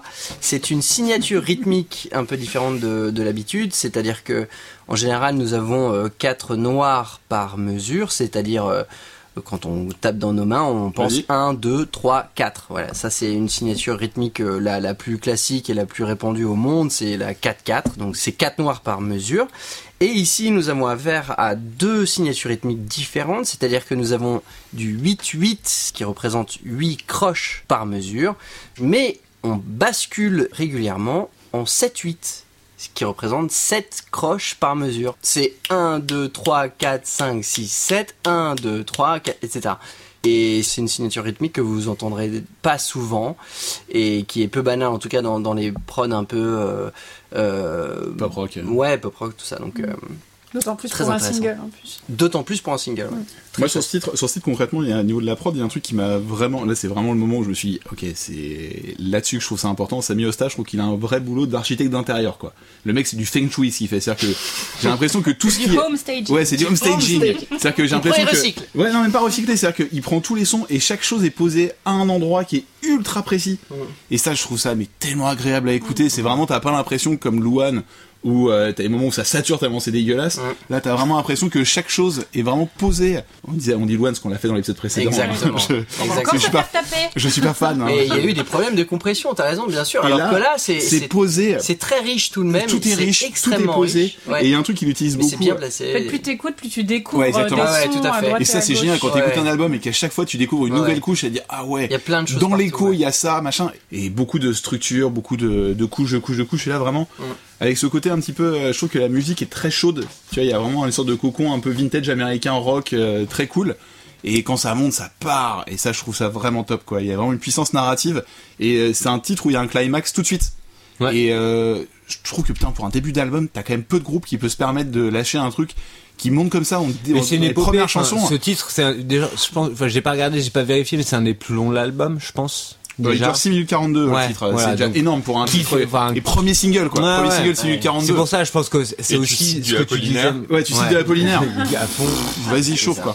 C'est ce que tu disais Morgan, c'est d'arriver, en fait, c'est une manière de de de dans l'album, je trouve, de, de continuer à raconter l'histoire qu'ils ont commencé à écrire Ouais. euh, avec le premier. Et donc visuellement et avec le premier titre, d'arriver avec une, un titre qui fait euh, 6 minutes 42, bah c'est impactant parce que là c'est une épopée. Enfin vraiment, Ah, il si, si, en raconte plus, le tu, truc. euh, tu veux dire tout de suite que tu fais pas le format radio, t'en as rien à Ah branler. non, quoi. mais complètement, c'est, mais c'est un parti pris. Ah, c'est ça qui est dis- super dis, intéressant. j'ai pas envie de rentrer en radio avec ce titre et je ne rentrerai pas en radio avec ce titre parce que c'est, voilà. Nova, à- ou FIP. mais euh, non, mais c'est vrai. Bon, tu nous sers un petit verre? L'ivresse. Oui. Ah, ça y est voilà, ça y est voilà, ça y est voilà, je suis prête. Ça y est voilà, ça y est voilà, ça y est voilà, je suis prête. Ça y est voilà, ça y est voilà, ça y est voilà, barre-toi. Et votre mon boudeuse fut comme un baiser sur mes lèvres frileuses et mon cœur empesé. Cette nuit, oh cette nuit-là où vous m'avez eu. Le rouge à si est beaucoup mieux à mon verre de vin que drapeau français. Tous les amirals, ça dégénère. Moi, faut pas cadencer. Alors, on va s'acheter un kebab histoire de décuver. ou vous préférez finir la tête dans le seau Ah non, au lieu de kebab. subir ça. Kebab, euh, non, kebab, ça va, la tête dans le seau. ouais. On a donné quoi. Donc, avant de continuer, donc c'est le deuxième single de Feu Chatterton qui est sorti le 15 décembre. Il y a un clip qui est un peu malaisant, signé par Benjamin Kuhn, où on retrouve le groupe dans une soirée un peu chelou, où ils se font sauter dessus par des filles, des mecs. euh, Enfin, c'est cool, hein, ça, ils se laissent aller tranquille à une soirée un peu... Un euh, samedi soir euh, normal. Voilà, voilà, une soirée- C'est un, peu samedi- cauchemardesque. un quand samedi même. soir au Baron. je n'y suis jamais allé, hein, je ne sais pas. Euh, donc le clip a fait 167 000 vues. Euh, c'est la suite du souvenir. Morgane, qu'est-ce que tu as pensé de ce titre? Euh, J'ai trouvé que c'était le titre le plus étonnant du disque, qui se distingue vraiment de tous les autres, parce que, alors, il est toujours un peu poétique, mais bon, là, on parle de se mettre une grosse mine et un peu tout ce qui peut te passer par la tête quand t'es complètement ivre et que t'as aussi tout ce côté. euh, des souvenirs que tu viens ruminer, etc., des images qui te reviennent. Je trouve que c'est bien expliqué dans cette chanson. Euh, et puis c'est aussi le plus étonnant au niveau du, de la voix, en fait. Genre, euh, euh, Arthur, euh, il y a un côté un peu trap, ce qu'on disait euh, hors, hors antenne, entre On guillemets. parle en antenne On parle en antenne, oui. Putain, moi, j'ai eu l'impression en fait d'avoir un peu l'équivalent Feu Chatterton de Blonde de Louane. non de merde. Il m'échappe d'un coup le single de Biolay Lequel? où il imite PNL. Oh, Oh là non, je trouve ça dur, mais non, mais c'est. je mets pas au même niveau, mais ça m'a ça m'a fait penser Ah à non, ça. pas du tout. euh, on essaye de faire un truc un peu plus urbain, Hyper tranquille. en se- voilà, hyper tranquille, en se lâchant un peu plus. Là, c'est quand même moins lyrique que ce qu'ils font d'habitude. D'accord, sauf que dans un cas, il, il s'inspire du cloud rap. il y en a un qui singe. Et là, c'est plutôt, il s'inspire de la trappe dans les Oui. flows un peu et tout. Et quand même, Ouais. on peut pas confondre ces deux styles musicaux totalement. Non, non, non, non, je confonds pas. C'est juste que sur le moment, ça, ça, ça, enfin, ça, sort tellement de tout ce qu'ils font d'habitude que ça m'a fait Ouais. penser à Biolay qui s'amuse à tiens, euh, je vais faire un truc va- façon PNL, quoi. Pas de côté. Qui va chercher Voilà, pas d'autres de côté, d'autres- c'est qui ça. va chercher d'autres terrains. euh, que- Voilà, ouais. exactement. Moi, pour J'ai écouté du. Damso euh, et, et j'ai envie de faire un peu de technique rap, mais je- en tout cas, ouais, c'est clair que dans les allitérations, dans la manière qu'il a de jouer et tout, tout le truc qu'il fait avec petit rad, mais où est-ce que tira? Euh, le truc avec la mm. qui es-tu, des qui es-tu, voilà, et c'est clair qu'il est dans ce truc-là aussi. euh, Il y a le rad et je suis raide Oui. aussi, donc voilà, il a toute cette manière de jouer avec les allitérations en fait. Mm. qui est barre-toi aussi que tu peux entendre dans un double sens en plus avec le côté Ouais. les barres et barre-toi. Mm. Donc euh, il est clairement dans un truc un peu plus rap, un peu plus Ouais. trap, même par moment dans les flows. Après, juste ce qui m'a fait rire encore au niveau des paroles, c'est que même s'il parle euh, quand même de quelque chose qui n'est pas très glorieux, c'est-à-dire quand tu es en soirée, que tu es bourré, que tu fais n'importe quoi, il arrive quand même à le faire de manière très lyrique en disant euh, ma hargne se dilue dans un océan de quiétude. Quiétude, ouais. J'aimerais bien être aussi lyrique quand je suis ivre. Et ben, je suis bourré C'est pas le cas. Donc, euh, donc, là- bravo là- pour ça, bravo et- pour rester quand même à rester un minimum classe, même quand t'es un peu au fond du trou. Voilà. Apollinaire. ouais, ouais, alcool. Ah alcool. Non, mais justement pour moi là, en même temps, tu mets le doigt sur quelque chose de super intéressant, c'est-à-dire c'est le côté où quand je parlais de textes un tout petit peu précieux, Mm. par moment j'ai l'impression que même quand il parle des choses euh, les plus horribles, il en parle un peu à la Baudelaire, Ouais. il en parle un peu, tu Côté vois, le du- poète maudit, d'une euh. manière euh, poète maudit, fin 19e, début 20e, et d'ailleurs les références qu'il y a dans l'album c'est euh, Éluard, euh, Apollinaire et tout, et donc je trouve qu'il y a un peu ce côté pour moi, euh, vouloir embellir les choses, Ouais. euh, alors mais ce qui est un choix esthétique, hein, je, je l'entends tout à fait comme ça, mais c'est vrai que euh, si tu lis du Bukowski par exemple, pour moi ça te traduit plus une nuit d'ivresse d'un certain côté. Après là, franchement c'est un des morceaux où j'ai mis plus plus plus, donc euh, je pense que c'est sûrement même mon morceau euh, préféré de l'album. Ouais, Donc euh, voilà, pour moi, il y a, il y a un côté quand même assez fort et justement parce que j'ai bien aimé, je l'ai trouvé un peu moins poli euh, sur celle-là Oui, il se lâche et plus, on qui se lâchait un peu on entend plus. le rire dans sa voix aussi. Puis même, il a la voix vachement éraillée, vraiment Ouais, là. C'est vraiment, tu Ouais, sens le mec qui a la voix pétade de fin de soirée. Là, il s'est vraiment donné à fond là-dessus et c'est vraiment un kiff.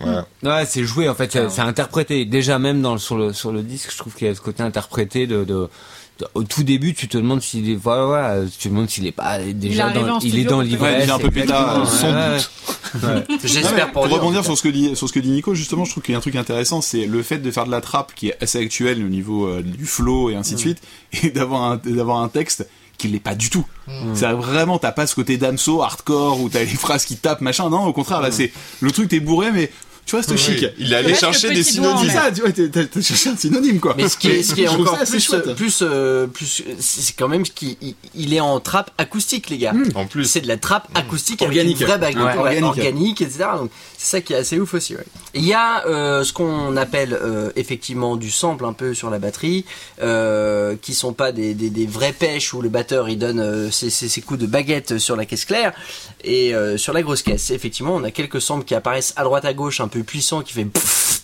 en gros comme ça. En tout cas, c'est ça. Effectivement, on commence à avoir un peu un côté électro dans la batterie, qui reviendra d'ailleurs plus tard euh, dans l'album. Moi, je rêve de dire en soirée, comme l'a dit Morgan aussi, une phrase comme ça, dire euh, le rouge amarante sied beaucoup mieux à mon verre de vin qu'au drapeau français.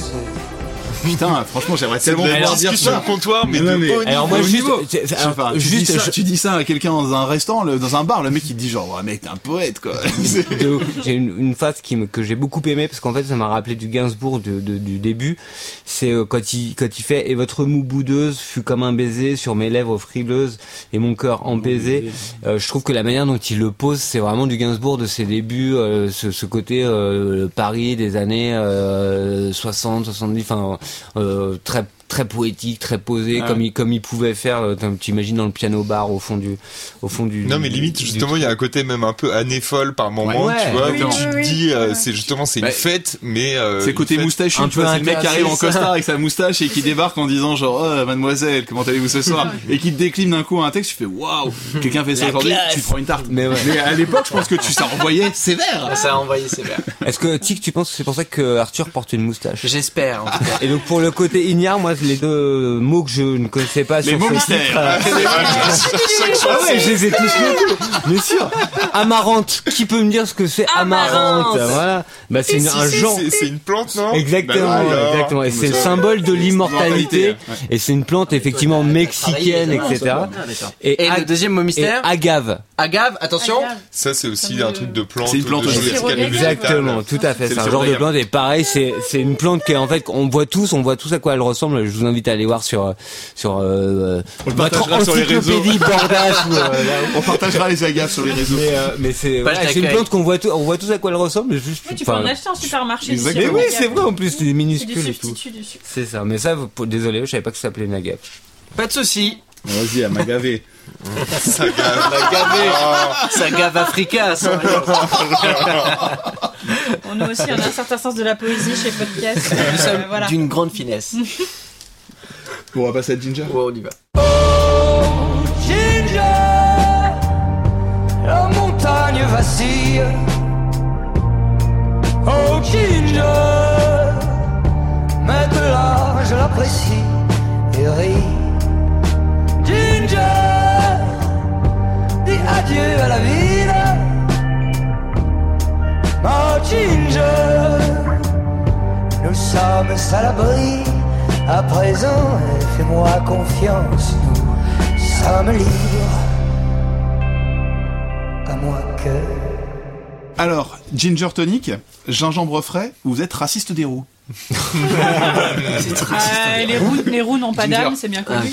ok. notre jour viendra Moi, c'est juste pour commencer, euh, petite blague, c'est que quand le titre a commencé, j'ai vraiment vu que c'était Back to Black de Amy Winehouse avec la batterie au départ, mais en version up tempo. De ouf. C'est vraiment, il y a à peu près le même son, un truc hyper chaleureux, un petit peu euh, la marque Ronson là qui marche très bien. Voilà, c'était juste la petite blague. Euh, donc c'est le troisième single euh, de Feu Chatterton euh, pour cet album, qui est sorti le 8 février dernier. Il y a déjà 40 000 vues. Il y a un clip qui est très joli que je vous conseille de regarder, réalisé par Ellie Gattegno. Et euh, ouais, c'est un peu Hitchcockien dans le délire. euh, ça se passe au ski. voilà. Il y a une Les rousse. courent Dans, la Drôme. Dans la Drôme, il y a une rousse bien évidemment qui court beaucoup. C'est un très joli clip que je vous conseille fortement. Nico, je t'écoute. Bah ouais, justement, déjà dès le titre, t'as le côté Ginger euh, qui peut, comme tu l'as si brillamment euh, souligné dans ton Merci. introduction. ah ouais, ouais, je me sentais de faire des compliments, Non, mais mais euh, en tout cas, voilà, ouais, il y a ce côté un peu polysémique, euh, le côté, il y a toujours plusieurs sens et tout. Ça, tu le retrouves vraiment dans chacune de leurs chansons. De toute façon, voilà, tu sens à chaque fois qu'il y a des choses à creuser. Alors, je pense que pour c'est loin d'être du easy listening, euh, voilà, à tout point de vue. Mais euh, moi, en tout cas, celle-là m'a pas non plus tant marqué que ça, mais voilà, j'ai noté euh, la métaphore mon cœur est un pendule avec à la fois le côté ouais, ça marche bien, mais à la fois ouais, c'est hyper classique, hyper entendu aussi et t'as l'impression euh, un peu une impression de déjà vu par moment. Voilà, moi c'est ce que ça m'a évoqué et je trouvais que le contraste marchait super bien et créait un truc euh, vraiment nouveau et novateur. Et après par moment sur d'autres phrases, je trouve que bah ouais c'est juste là pour faire joli. Voilà un peu. Moi, je pense que pour répondre à ton interrogation par rapport à ce truc, et je peux comprendre, moi je pense que c'est juste le truc un peu, euh, tout se passe euh, sur euh, la Méditerranée, et c'est vrai que quand tu es sur la Méditerranée, tu es sur la mer, la, la ligne d'horizon entre le ciel et la, et la mer se perd, et donc parfois tu sais plus si tu es sur la terre ou dans le ciel. Je pense que c'est aussi joué, il joue là-dessus. Parce que dans le titre, en gros, il, il se passe, ça se passe à Pompéi, tu peux comprendre qu'il y a le volcan qui commence à, il commence à jaillir, et là il doit partir avec sa bien-aimée, et donc euh, ça, en fait il y a une vraie course après avec la lave qui descend, qui arrive. Et n'empêche que ce que je trouve incroyable moi par rapport au texte, c'est donc ça court, ils arrivent enfin à être sauvés, et à la fin il te fait nous sommes libres, Oui. à moins que. Trois petits Oh. points. Trois petits points. Et ça, euh, je trouve ça les textes, voilà. génial que à la Ouais, fin, c'est tu dises les mecs, ils ont, ils sont, ils ont, il y a une catastrophe naturelle Oui, et puis- énorme qui leur tombe sur la gueule, et ils se rendent compte qu'en fait le problème de la liberté, est pas forcément parce qu'ils sont, en, ils sont en sécurité, que ils sont sauvés pour autant. Oui, et puis c'est cette fameuse image qu'à Pompéi, t'as justement les euh, les gens figés dans la lave. Je sais pas, je pense que maintenant c'est des reproductions, c'est Ouais, pas ouais, les, les Non, gens non, mais c'est- bah, en fait, c'était- en fait, en c'est- pleine action et que figé courir, en fait, c'est des euh, moules qu'ils ont fait de, des fouilles qu'il y a eu, mais c'est des moules en plâtre, donc, euh, donc voilà, mais, mais c'est exactement ça, ouais. Mais le à moins que laisse vraiment, tu peux dire que soit ils ont réussi vraiment à sauver et que c'est leur couple qui est en danger maintenant parce qu'ils sont libres à eux de pouvoir vivre, ou sinon ils sont bloqués par la lave et que c'est devenu maintenant des statues, euh, des statues de, de lave quoi. Et ça, je trouve ça vraiment intéressant au niveau de l'image. En tout cas, je suis d'accord pour le texte, c'est peut-être pas le texte le plus dingue, mais en tout cas, il y a quelque chose qui est vraiment très ouais, fort ou par tu peux rapport à même, ça. Quoi. tu peux même voir le truc encore plus large, à moins que, en fait, euh, finalement, on n'est jamais vraiment libre. Exactement. Ouais. Moi, je l'ai compris comme ça. ouais. Mais c'est un gros cliffhanger comme dans une série. Exactement. En fait. T'arrives avant à la saison que- 2, t'es... Et pour la petite histoire, il y a justement donc l'autre fois quand on a vu, euh, quand j'ai vu les feux Chatterton euh, en répète, après on allait boire des coups avec eux euh, dans un bar. Ah, Alors, on en plus. Ça, C'est dur le métier Ah, de podcasteur. l'objectivité, du podcasteur. T'as pris un verre de vin ou une pinte D'accord. Et on a bu de la ginger. C'était de la. Ah, On a bu de la Ah, ginger les mecs sont forts, les mecs sont forts. Et attends, et c'est Service après, les mecs, service après vente et tout les mecs, c'est ça, universal. ça va, il y a de la caillasse, ils bossent, ok. Ils bossent. C'est bon. Et un truc qui est assez marrant, c'est que donc euh, Arthur me racontait qu'il était parti en vacances euh, l'été dernier euh, en Italie et que à la base euh, il devait prendre un bateau euh, ferry qui allait en Espagne directement, mais que son bateau arrivait quatre jours après et qu'il était devant le ferry à se dire bah je vais pas rester ici, il faut que je bouge. Et donc le prochain bateau partait à Naples. Et donc il a pris le bateau pour aller à Naples en pleine nuit et au petit matin il a vu Naples, ah, il arrivait à Naples par la mer. Et euh, je l'ai déjà vécu aussi euh, par euh, en bateau et c'est vrai que c'est quelque chose d'incroyable d'arriver. Dans la benne nappe. tu vois tu vois Pompéi tu vois tout tu vois la baie et c'est vrai que c'est pas du tout euh, le même fait que d'arriver dans une ville en bagnole. Arriver par la mer t'as vraiment l'impression de voir l'histoire qui arrive vers toi. Et donc je pense que peut-être que c'est aussi ça qui l'a peut-être un petit peu inspiré ce côté de voir euh, une ville euh, Ouais. avec toute son histoire. Et tu arrives dedans au petit matin et c'est vrai qu'il y a quelque chose d'assez magique là-dessus donc je pense que potentiellement c'est peut-être un- une des pistes qui a pu euh, potentiellement le l'inspirer. C'est beau ce que tu de dire. Ouais, c'est beau. C'est vraiment euh, beau. Ouais, j'ai ça, sert à, ça sert à quelque chose d'aller boire des verres J'ai envie Ouais, d'aller à. Naples et de- d'y aller en bateau. de prendre le bateau, vraiment, de euh, faire le lever du soleil sur, les, dans la sur les baie, euh. immeubles rose orangés. euh, ça doit être Absolument magnifique. pas. Ouais, je t'écoute. Ça doit être dégueulasse. Non, vraiment, bon, moi je vais finir par euh, cette track que j'ai adorée de par la batterie et la finesse de la batterie, encore une fois. Et toujours, je vais être chiant ce soir avec vous là-dessus. Euh, une basse qui est forcément, parce que le... le alors la, la basse a été jouée en piqué, ce qu'on appelle en piqué, c'est-à-dire avec un petit médiator euh, qui te permet d'avoir une belle précision dans l'attaque surtout de la basse. Euh, roule quoi. voilà, et surtout on a une batterie et euh, un tempo général qui est assez speed, donc euh, une batterie en piqué c'est c'est le bienvenu et ça permet d'avoir une belle énergie aussi dans, dans, dans la track en général. Et euh, quelque chose qui est assez chouette, c'est aux trois quarts du morceau, et j'ai utilisé le mot chouette, et je vous emmerde. Chouette, c'est sympa, Euh, tu verras, sympa. comme disait les Forbans. J'aime c'est sympa. C'est que aux trois quarts du morceau, euh, ils ont décidé de réduire le tempo, même réduire, euh, diviser le tempo par deux. Donc au lieu d'avoir un truc qui fait genre euh, boum boum tchac tchac, boum tchac boum tchac, boum boum boum Voilà, on a un truc comme ça. Et euh, pour autant, euh, le, le chanteur a cette même énergie et euh, ce même tempo, lui, ne bouge pas. Et c'est ça qui est plutôt chouette. Ça donne une toute autre atmosphère d'un coup à la track. T'as redit chouette, là, trois hein. ouais. Deux fois C'est vrai, je l'ai dit. hein. Ouais, ouais. Mais vous l'entendrez beaucoup. J'adore ce mot. Euh, donc voilà, c'était quelque chose que j'ai trouvé très sympa euh, dans ce morceau. Moi, c'est un truc que j'ai- par rapport à la prod que je trouve vraiment top, c'est euh, il y a les, les voix qui arrivent avec les chœurs euh, qui font les.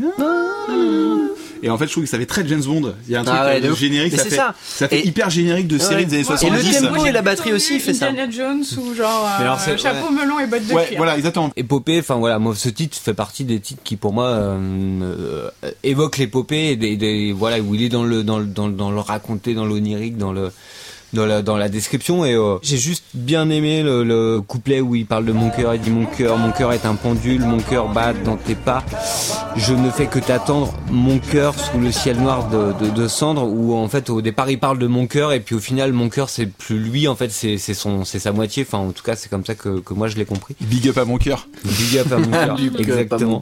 Et du coup, euh, du coup, voilà, j'ai- j'ai j'ai- j'ai bien aimé cette partie. Je trouvais que que que, que hum, je ne fais que t'attendre euh, faisait que ça méritait d'être souligné, mon cœur.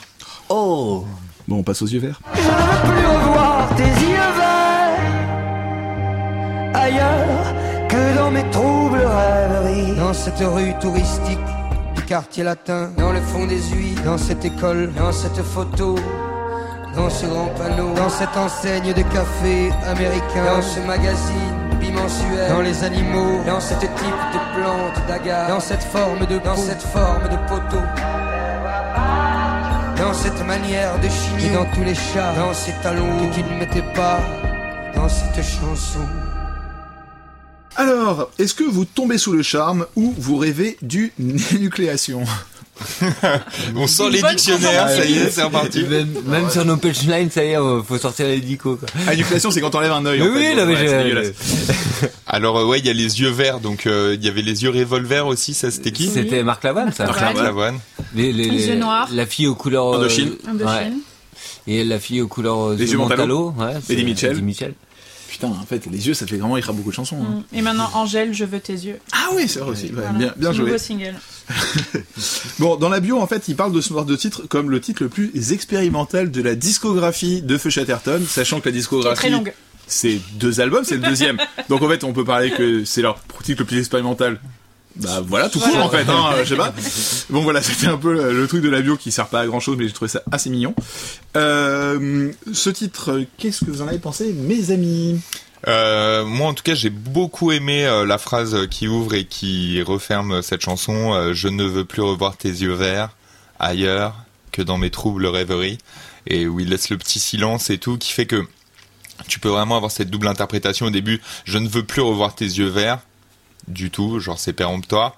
Et après, ailleurs que dans mes troubles rêveries, bah non, en fait, tu voulais te débarrasser de ce souvenir, mais il revient, revient te hanter.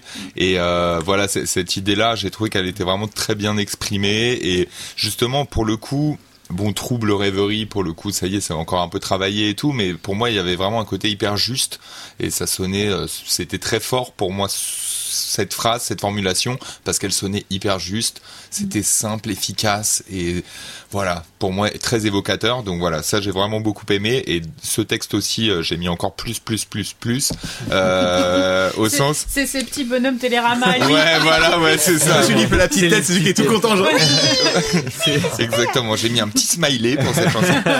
Et euh, non, l'anaphore euh, en dents marche super bien. Euh, justement, le fait que ça soit dans dans cette rue touristique du quartier latin, dans le fond. Et en fait, il reprend le dent-dent. Donc en fait, elle est partout cette image. Euh, voilà, les yeux verts le, le hantent complètement. Et moi, j'ai trouvé qu'en tout cas, de prendre des petits éléments en fait très euh, quotidiens, genre euh, dans cette euh, enseigne de café américain, dans ce magazine bimensuel. Voilà, il y a, il y a cette espèce d'idée d'objet du quotidien et genre cette image te hante partout autour de toi. Chaque objet sur la table, dans la rue, euh, te rappelle la personne qui est absente. Et voilà, ça j'ai trouvé que voilà l'omniprésence de l'absente est hyper bien euh, représentée dans cette chanson. C'est vrai que souvent on parle que le fait que les phrases se chevauchent parfois pour des raisons de prod, pour que ça aille plus vite, pour que ça rentre plus dans le rythme. Tandis que là, je trouve que c'est un vrai sens, comme tu l'as dit, Nico, c'est le fait que tout quoi que tu fasses, les yeux verts reviennent toujours et que bah t'as ce truc de se dire ouais les cafés américains, tu vois que c'est le verre de Starbucks. T'as vraiment, euh, enfin le verre dans le sens euh, couleur Oui. verte ouais, de, couleur. pardon, de Starbucks et ça tout ça je trouve que ça joue vraiment par rapport à la chanson et moi ce que j'aime bien en fait avec euh, Chatterton et je pense qu'on est déjà plus la moitié de l'album et c'est quelque chose qui est quand même assez parlant c'est que comme tu l'as dit Tic tout à l'heure avec la batterie elle a un côté narratif et que tout a un côté narratif c'est-à-dire que la musique et les paroles vont ensemble et euh, c'est pas juste quelqu'un qui pose ses paroles sur de la musique la musique aide aussi justement à dérouler une histoire et à donner un peu plus de, de matière à ce, à ce titre et ça je trouve ça vraiment plutôt cool quoi. Non, effectivement, je rebondis euh, sur ce que tu viens de dire. Boing, je vais rebondir. C'est le rebond. Private joke, mais euh, en tout cas, euh, j'ai hésité à faire un moment une erreur quand j'ai écouté euh, ce titre, car euh, il y a effectivement cette superposition des voix. mais qui sont complètement justifiées, qui, donnent une impression un peu de, rapidité, de, voilà, j'ai pas le temps, tout ça, et en fait c'est complètement voulu. Il pourra faire ça en live, pas trop, en vérité, à part s'il se, il se superpose lui-même. Euh, ce qui sera un peu compliqué, mais euh, mais en tout cas euh, sur l'album, les- l'effet les, l'effet recherché est, est trouvé. Alors moi pour le coup, euh, je, je- pareil que Nico, j'ai beaucoup aimé ce titre et je trouve qu'il y a une vraie profondeur poétique euh, dans, dans, dans, dans le morceau. Moi ça m'a tout de suite évoqué le poème d'Éluard euh, sur la construction en tout cas de la manière dont, dont c'est écrit, euh, qui s'appelle J'écris ton nom, qui est un poème sur la liberté, qui est, qui est, qui est un, qui est un très long poème où justement... euh, euh, il- Parce qu'il y a l'anaphore, justement. Exactement, et puis il reprend euh, de manière précise des descriptions de lieux où justement il écrit son nom liberté. Donc du coup voilà, ça m'a ça m'a évoqué ça. Et euh, et puis euh, voilà, j'ai encore noté le fait qu'il parlait d'agave. euh, voilà, je me suis dit que c'était une plante qu'il devait beaucoup beaucoup aimer parce que ça fait quand même deux chansons. voilà, donc voilà, Et je me suis senti encore un peu plus ce que tu disais tout à l'heure. Interflora. Ouais. Cette chanson est sponsorisée par Interflora. Et donc, donc voilà, mais non, non, j'ai vraiment beaucoup aimé ce titre aussi. Morgan. Euh, moi j'ai beaucoup aimé ce titre également. euh, voilà, c'est très original. Euh, en fait, il m'a rappelé dans sa construction un peu le premier titre où. en fait, ça commence petit à petit. Il y a, c'est quand même, il y a quand même une très longue intro musicale, plus d'une minute dix, ce qui au milieu d'un album, je trouve, est assez audacieux. Parce que au milieu d'un album, t'as peur que ça s'essouffle. Donc normalement, tu fais tout pour euh, capter l'attention. Euh, souvent, les chansons 6 ou 7 d'un album sont un peu celles qui refont partir le Ouais. truc. Et là, on prend le temps de, de s'installer. Et euh, ça m'a donné l'impression que du coup, Arthur surgissait un peu de nulle part. T'as raison, il Et- arrive très brutalement, j'ai Ouais. noté aussi, ouais. Ouais, ouais. Et, mais je trouvais que ça allait avec l'esprit de la chanson qui était un peu comme si. Enfin, il a l'air de s'adresser à une ancienne amante en lui disant euh, Je veux plus te voir en fait. Genre comme si ça lui prenait d'un seul coup. Je il se rend plus le voir parce que je vois trop tes yeux. Oui, voilà, c'est ça. Donc je veux plus te voir du tout. Et comme si ça lui prenait d'un seul coup, il Mm. fallait qu'il le dise euh, pour enfin euh, pouvoir avancer. Et euh, en tout cas, euh, j'aime vraiment beaucoup la construction de ce morceau. Euh, notamment, j'ai noté euh, à partir de 2 minutes et 17 secondes où la mélodie commence à changer. Eh, t'as vu ça. Euh, où la, mé- la mélodie commence à changer, il y a des nouveaux instruments, il y a des instruments avant. Alors, C'est des hautbois ou c'est des voilà. clarinettes exactement la question que je voulais poser à Tic. Eh bien, c'est à mon avis euh, une clarinette effectivement plus qu'un hautbois, mais peut-être que je me trompe. Et je voulais juste rajouter un dernier petit truc euh, par rapport à la numérologie, parce qu'on en parle souvent euh, dans le podcast. Donc c'est la chanson numéro 7. Il y a toujours un truc avec la chanson Chiffre numéro parfait. 7. Oui. Je sais pas si vous vous souvenez. Et là, magique. donc la chanson finit en disant à 7 heures du jour, à 7 heures de la nuit. Ah. C'est la track numéro 7. Et je me suis demandé si c'était pas même un A7 à 7 heures du jour, à 7 Un 7 à 7. heures de la nuit. Un 5 à 7, Un 5 à parce 7. que quand je fais l'amour dans l'après-midi, Bah c'est oui, un c'est 5 vrai. à 7. Eh oui. Et tu vois, je me suis dit, oui, si ça se trouve, il était vraiment allé très très loin dans son. Surtout pour l'histoire, je sais qu'ils prennent vraiment beaucoup la tête pour le track listing souvent. Moi, je crois Bon. que agave, c'est un truc de. c'est un truc d'aztèque. Et, euh, Et le chiffre Dieu, 7 tout est important chez les Aztèques. Mon dieu, Oh, On sait rien. bon les mecs, c'est la guerre. c'est la guerre. la guerre. Fadigue de la tristesse oublie, le bruit du cœur brisé faiblit, et la cendre blanchit la braise. Qu'était-ce qui faisait soudain un sanglot lourd dans le jardin, un sourd reproche dans la brise?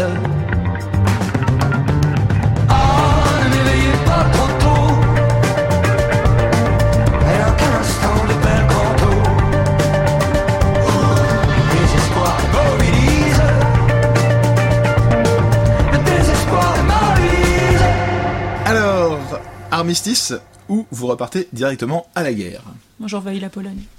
Oh là là, la violence. Oh, la nazie Les nazis. Non mais c'est une référence à la citation de Woody Allen euh, sur euh, quand j'écoute Wagner, j'ai envie J'ai envie d'envahir la la Pologne. C'était même pas ça, c'est juste parce que je viens de l'Est et de toute façon, je me prends tout le temps des, des blagues sur les nazis, donc voilà. je me suis tiré une balle dans le pied toute seule. Allez, G, tu quand vas-y. Euh, mais écoute, moi c'est marrant parce que quand j'ai écouté Stitch, je savais pas trop quoi en penser. Je trouvais ça assez perturbant par rapport à ce que j'avais entendu jusqu'à maintenant dans l'album. Toutes ces euh, les boucles électro très modernes. Enfin voilà, après je, je Mm. tique pour Nazi. Oh les gars, pour le Goldwyn, on va arrêter. C'était On va mettre un fois le Goldwyn en 10 sur 30, Sûr, on franchement, je- Ça, mais lui aussi vient de l'est. Et euh, Il me comprend, on se comprend avec C'est ça. Et en fait, au moment où, où euh, ça arrive dans la chanson avec le refrain, ça m'a un peu déstabilisé. Et puis, euh, en fait, je me suis très très vite habitué. Le mot que je ne connaissais pas, euh, c'était fading. Et euh, Ouais, c'est pour le l'anglais, coup, hein. pour le coup, en fait, je me suis quand même dit fading. Ah, C'est le premier mot de la chanson en plus. Ça me fait, ouais, c'est ça. Et puis c'est deux fois le, le premier mot des deux premiers couplets. Et ça me fait, ça j'ai pensé tout de suite à Tic avec ces fameux fade out de, de, Exactement. de musique. Des erreurs. Et, et qui sont exactement. Et j'ai bien aimé, j'ai adoré le moment où, euh, où il part, où il dit ah ne me veillez pas trop tôt, euh, rien qu'un instant euh, de bel canto, etc. Enfin c'est pas mon meilleur titre, c'est pas mon titre préféré, mais euh, mais mm, ça passe très bien. Alors pour la petite histoire, le bel canto, c'est euh, ce qu'on appelle, ce qui veut dire le beau chant en italien. C'est le technique euh, des castrats en fait souvent, qui est souvent pendant le baroque italien. C'est vraiment ce qu'on utilise de façon très technique et qui est vraiment un truc qui est dans la musique italienne, la musique classique italienne très importante quoi. Euh, Moi, au contraire de Jay, c'est ma chanson préférée. C'est vraiment celle que euh, j'ai réécoute systématiquement. À chaque fois que je l'écoute, je me dis oh là là, tellement c'est bien. Ouais, C'est la plus pop de l'album. Elle est très entraînante. Ouais, ouais. justement, je la trouve assez rock en même temps. Je trouve que y a, la basse euh, est hyper bien jouée. Elle a un mm. big muff, hein, c'est une pédale à disto euh, vraiment sale dessus qui marche vraiment bien. Et euh, en plus, j'aime bien le côté, euh, l'intro est vraiment arabisante au tout début. On avait Mm. déjà parlé avant, on avait déjà ressenti un peu euh, ce côté fait. arabisant sur les titres et il reviendra encore après. Mm. Et tout ça, c'est parti en fait, euh, bah il- ça se passe dans la Méditerranée. hein, tout ce qu'il raconte, c'est entre euh, le- l'Espagne et, et l'Italie. Alors là, il Et cite la Corrèze, carrément. Ouais, il dans parle, le là, il texte. parle de château en Corrèze. et euh, enfin, dans les maisons roses en Corrèze. Les- le château le rose. château rose, le château En rose en Corrèze.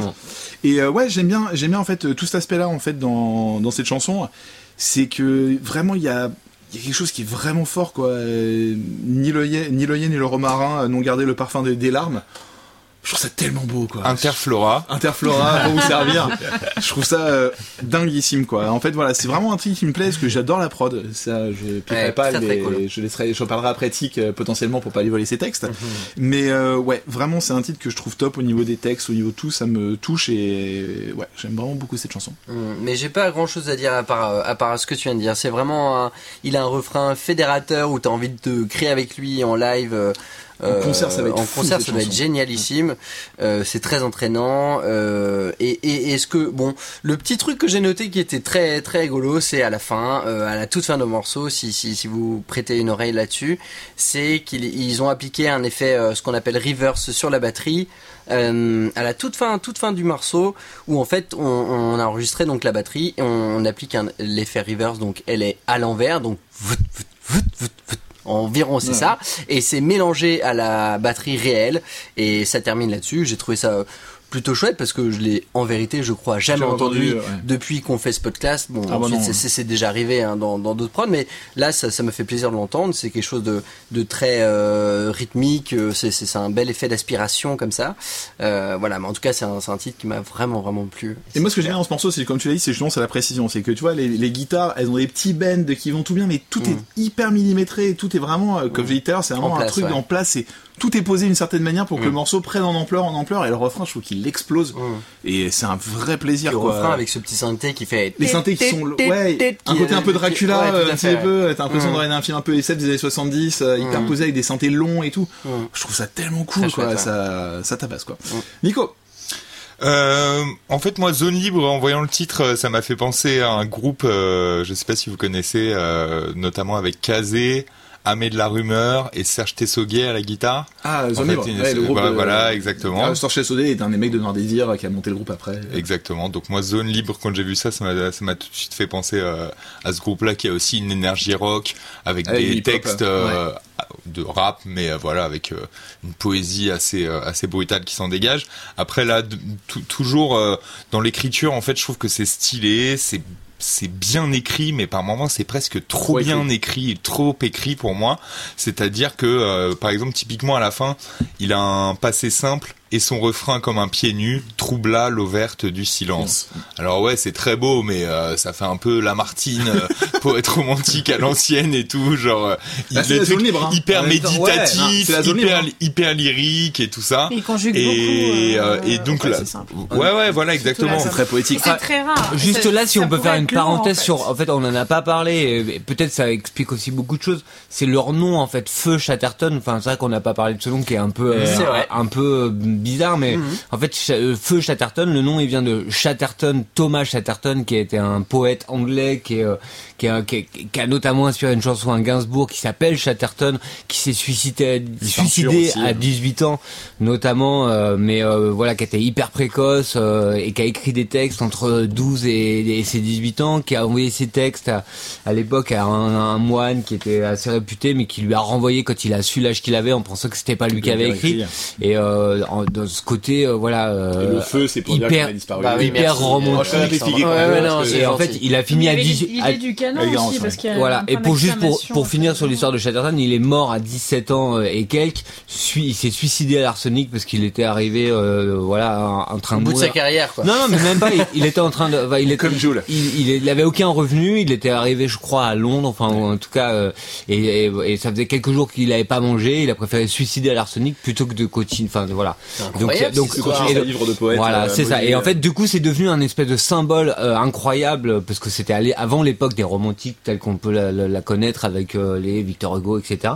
Et de- c'est devenu un symbole du romantisme. On ne peut plus, euh, voilà, euh, fort quoi. C'est- Il y a un côté un peu désuet quand même Bien sûr. pour moi. Oui, voilà, par moment, oui. il y a, voilà, moi c'est ça qui m'a ma légère retenue. Après, côté innocent je pourrais le dire au début de chaque romantique, chanson, oui, c'est bien écrit, c'est bien Ouais, ouais, travaillé bien sûr. et tout. Mais pour moi, il y a un côté, ouais, un peu, ouais, je sais pas, euh, Je pense- décalé. euh, Bien sûr, je pense surtout pour les gens qui sont plus amateurs de poésie très moderne. Euh, pour eux, le romantisme est loin, quoi. Ouais. C'est un peu Biolay. anecdotique d'y retourner, quoi. Parce que Biolay, à la rigueur, tu vois, c'est peut-être un chanteur qui est un des plus poétiques aujourd'hui, entre guillemets, parce qu'il utilise euh, des formules, de- des formules qui fonctionnent bien, chose dont on a parlé dans le premier épisode. Mais euh, c'est vrai que là, c'est quand même vraiment poétique dans très, le sens littéraire du terme, quoi. C'est très Il y a un truc très posé, très, qui, en plus, euh, t'as un peu la, la posture du, du, poète, du poète à utiliser la langue, à la manier, à utiliser justement euh, le passé, le machin, utiliser vraiment quelque chose qui est très- qui fait, qui donne en plus une ampleur et euh, qui fait que tes textes ont l'air d'être surannés et comme puis rien que le mot bel canto, Bel canto, tu vois, voilà, comme tu bien disais. sûr, ou- bien sûr.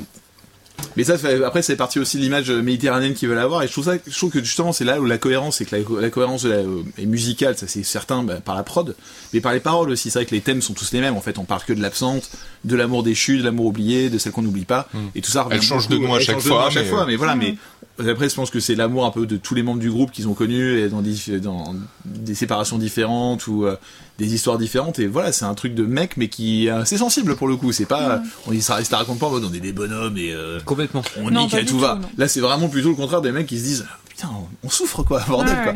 Et je trouve ça assez cool d'avoir cette posture un peu euh, de mec écorché.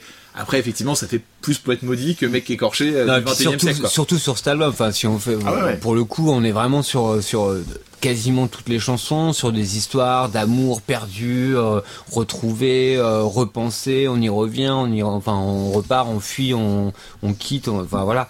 Et du coup, euh, oui, ça- ça montre aussi, une- enfin, c'est affirmer une forme de fragilité aussi par rapport à tout ça, quoi. Oui, puis c'est réussir à la magnifier.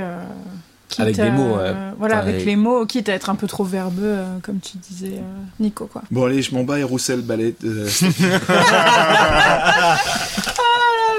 La transition toute ruinée. Sous la pluie battante, tu m'as dit non, attends. Oui, sous la pluie battante, attends.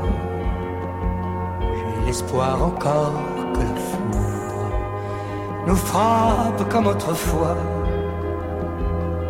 J'ai dit non, écoute, elle ne frappera pas. Alors, plutôt mourir sous la lave ou les souvenirs se réveillent aussi chez vous On crève dans la lave où tu veux. Non, non. Oh là là, la violence, Ça ça va. Ouais, quel violon, C'est pareil. Bon, allez, je vais commencer pour le coup. Euh, je trouve que c'est la chanson la plus radioheadienne euh, de l'album. C'est vraiment, je trouve que au niveau de la guitare, ça fait très Johnny Greenwood et donc bah, très Radiohead, obligatoirement. Et euh, comme je l'ai dit tout à l'heure, en fait, il y a aussi... Ah, c'est Radioheadienne dans le sens Radiohead. Radiohead. Ça D'accord. veut dire Ah quoi pour toi, Simon? Bah non, mais pour- Alors, je- bah justement, j'avais pas compris, mais pour moi, je l'avais- assimilé genre la plus euh, radiophonique. Ah. en fait, tu vois. genre- mais euh, mais c'est le radiophonique. c'est le Ouais. Ouais, mais. Ouais, bon, des fois, tu te permets des libertés. C'est vrai, euh, c'est vrai. Je me permets dis, Monsieur, euh, oui, toi aussi, tu es un poète, euh, tu as le droit de t'exprimer. Donc comme je l'ai dit tout à l'heure, je trouve qu'il y a un truc assez cool, c'est pareil, on a une guitare dans chaque oreille, une fois de plus. C'est une jolie balade qui est vraiment très douce et euh, ça monte, ça monte, ça monte. Et je trouve que ça devient puissant avec la pluie qui bat aussi, euh, au moment où il est juste à la pluie battante et là ça, ça débarque et euh, l'oiseau gris est de retour, donc le pigeon nous retrouve. et euh, l'oiseau rôdeur dans une pierre grise là. Euh, c'est des ruines pour la réminiscence d'une histoire tombée en ruine. Je trouve ça très joli comme, comme image de vraiment de parler d'un champ de ruines qui est face à lui pour parler d'une histoire ruinée avec. Je trouvais ça assez joli comme balade, le fait de se balader euh, dans ces ruines avec euh, une histoire qui est des souvenirs qui le sont aussi.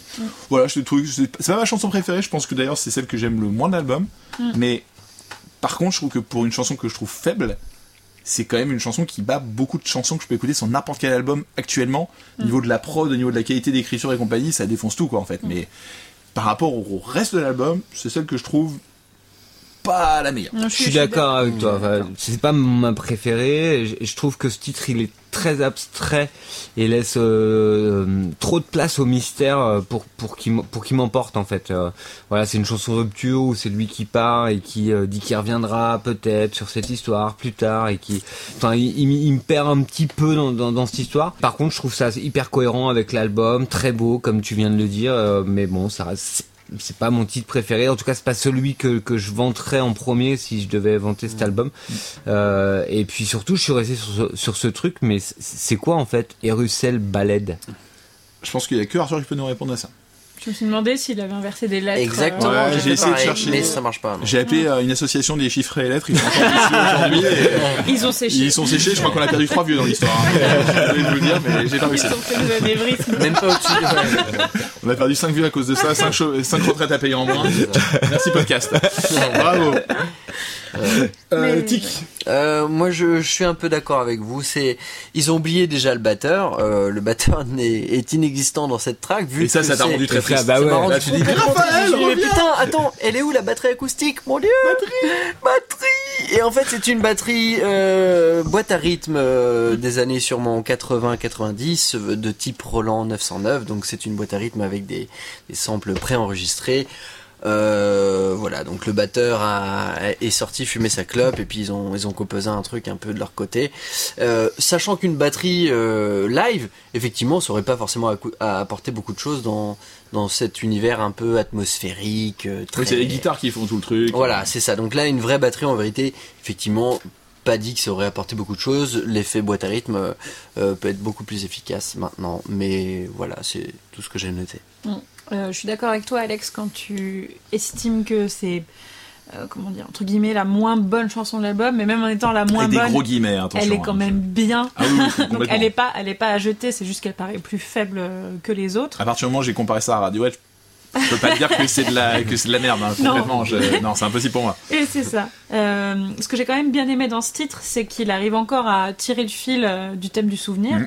En fait, c'est vraiment ce qui tire tout au long de l'album, mais il arrive toujours à le faire en se renouvelant, à trouver des nouvelles images, des nouvelles métaphores, donc on s'en lasse pas. Est emmené dans un nouvel endroit où les souvenirs renaissent. Exactement, et euh, j'aime vraiment beaucoup la formulation un jour je reviendrai me promener parmi les ruines, mais pas tout de suite. Euh, ça donne aussi cette idée de voilà, une fois que ça se termine, bah, T'as pas envie d'y retourner tout de suite. T'as pas envie de te refuser, tu laisses de côté, t'a- t'attends qu'un peu de temps passe, et puis éventuellement tu y reviens euh, si tu as envie.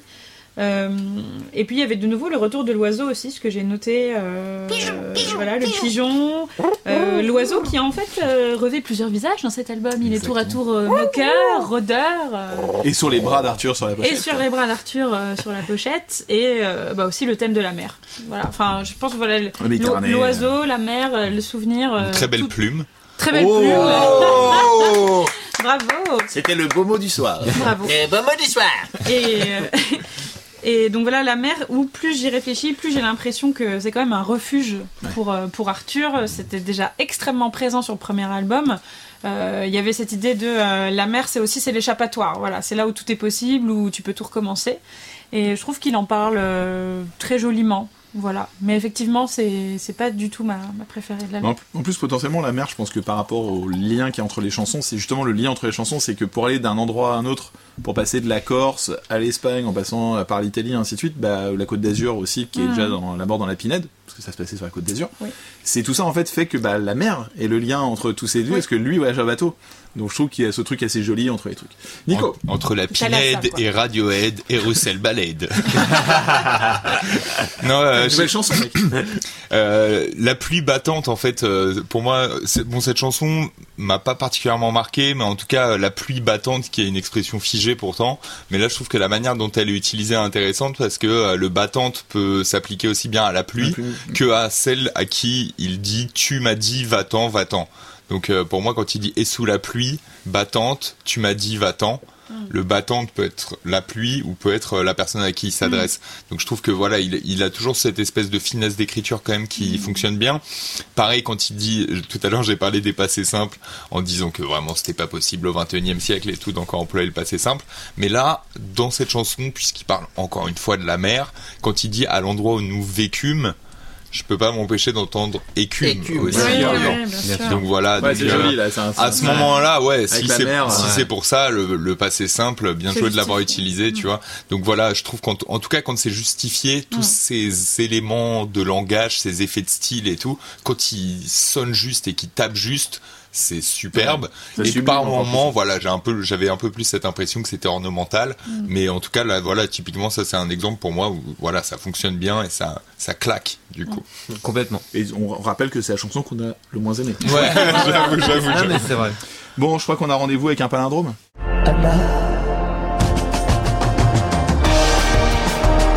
Quand tu ne seras vraiment plus là, parti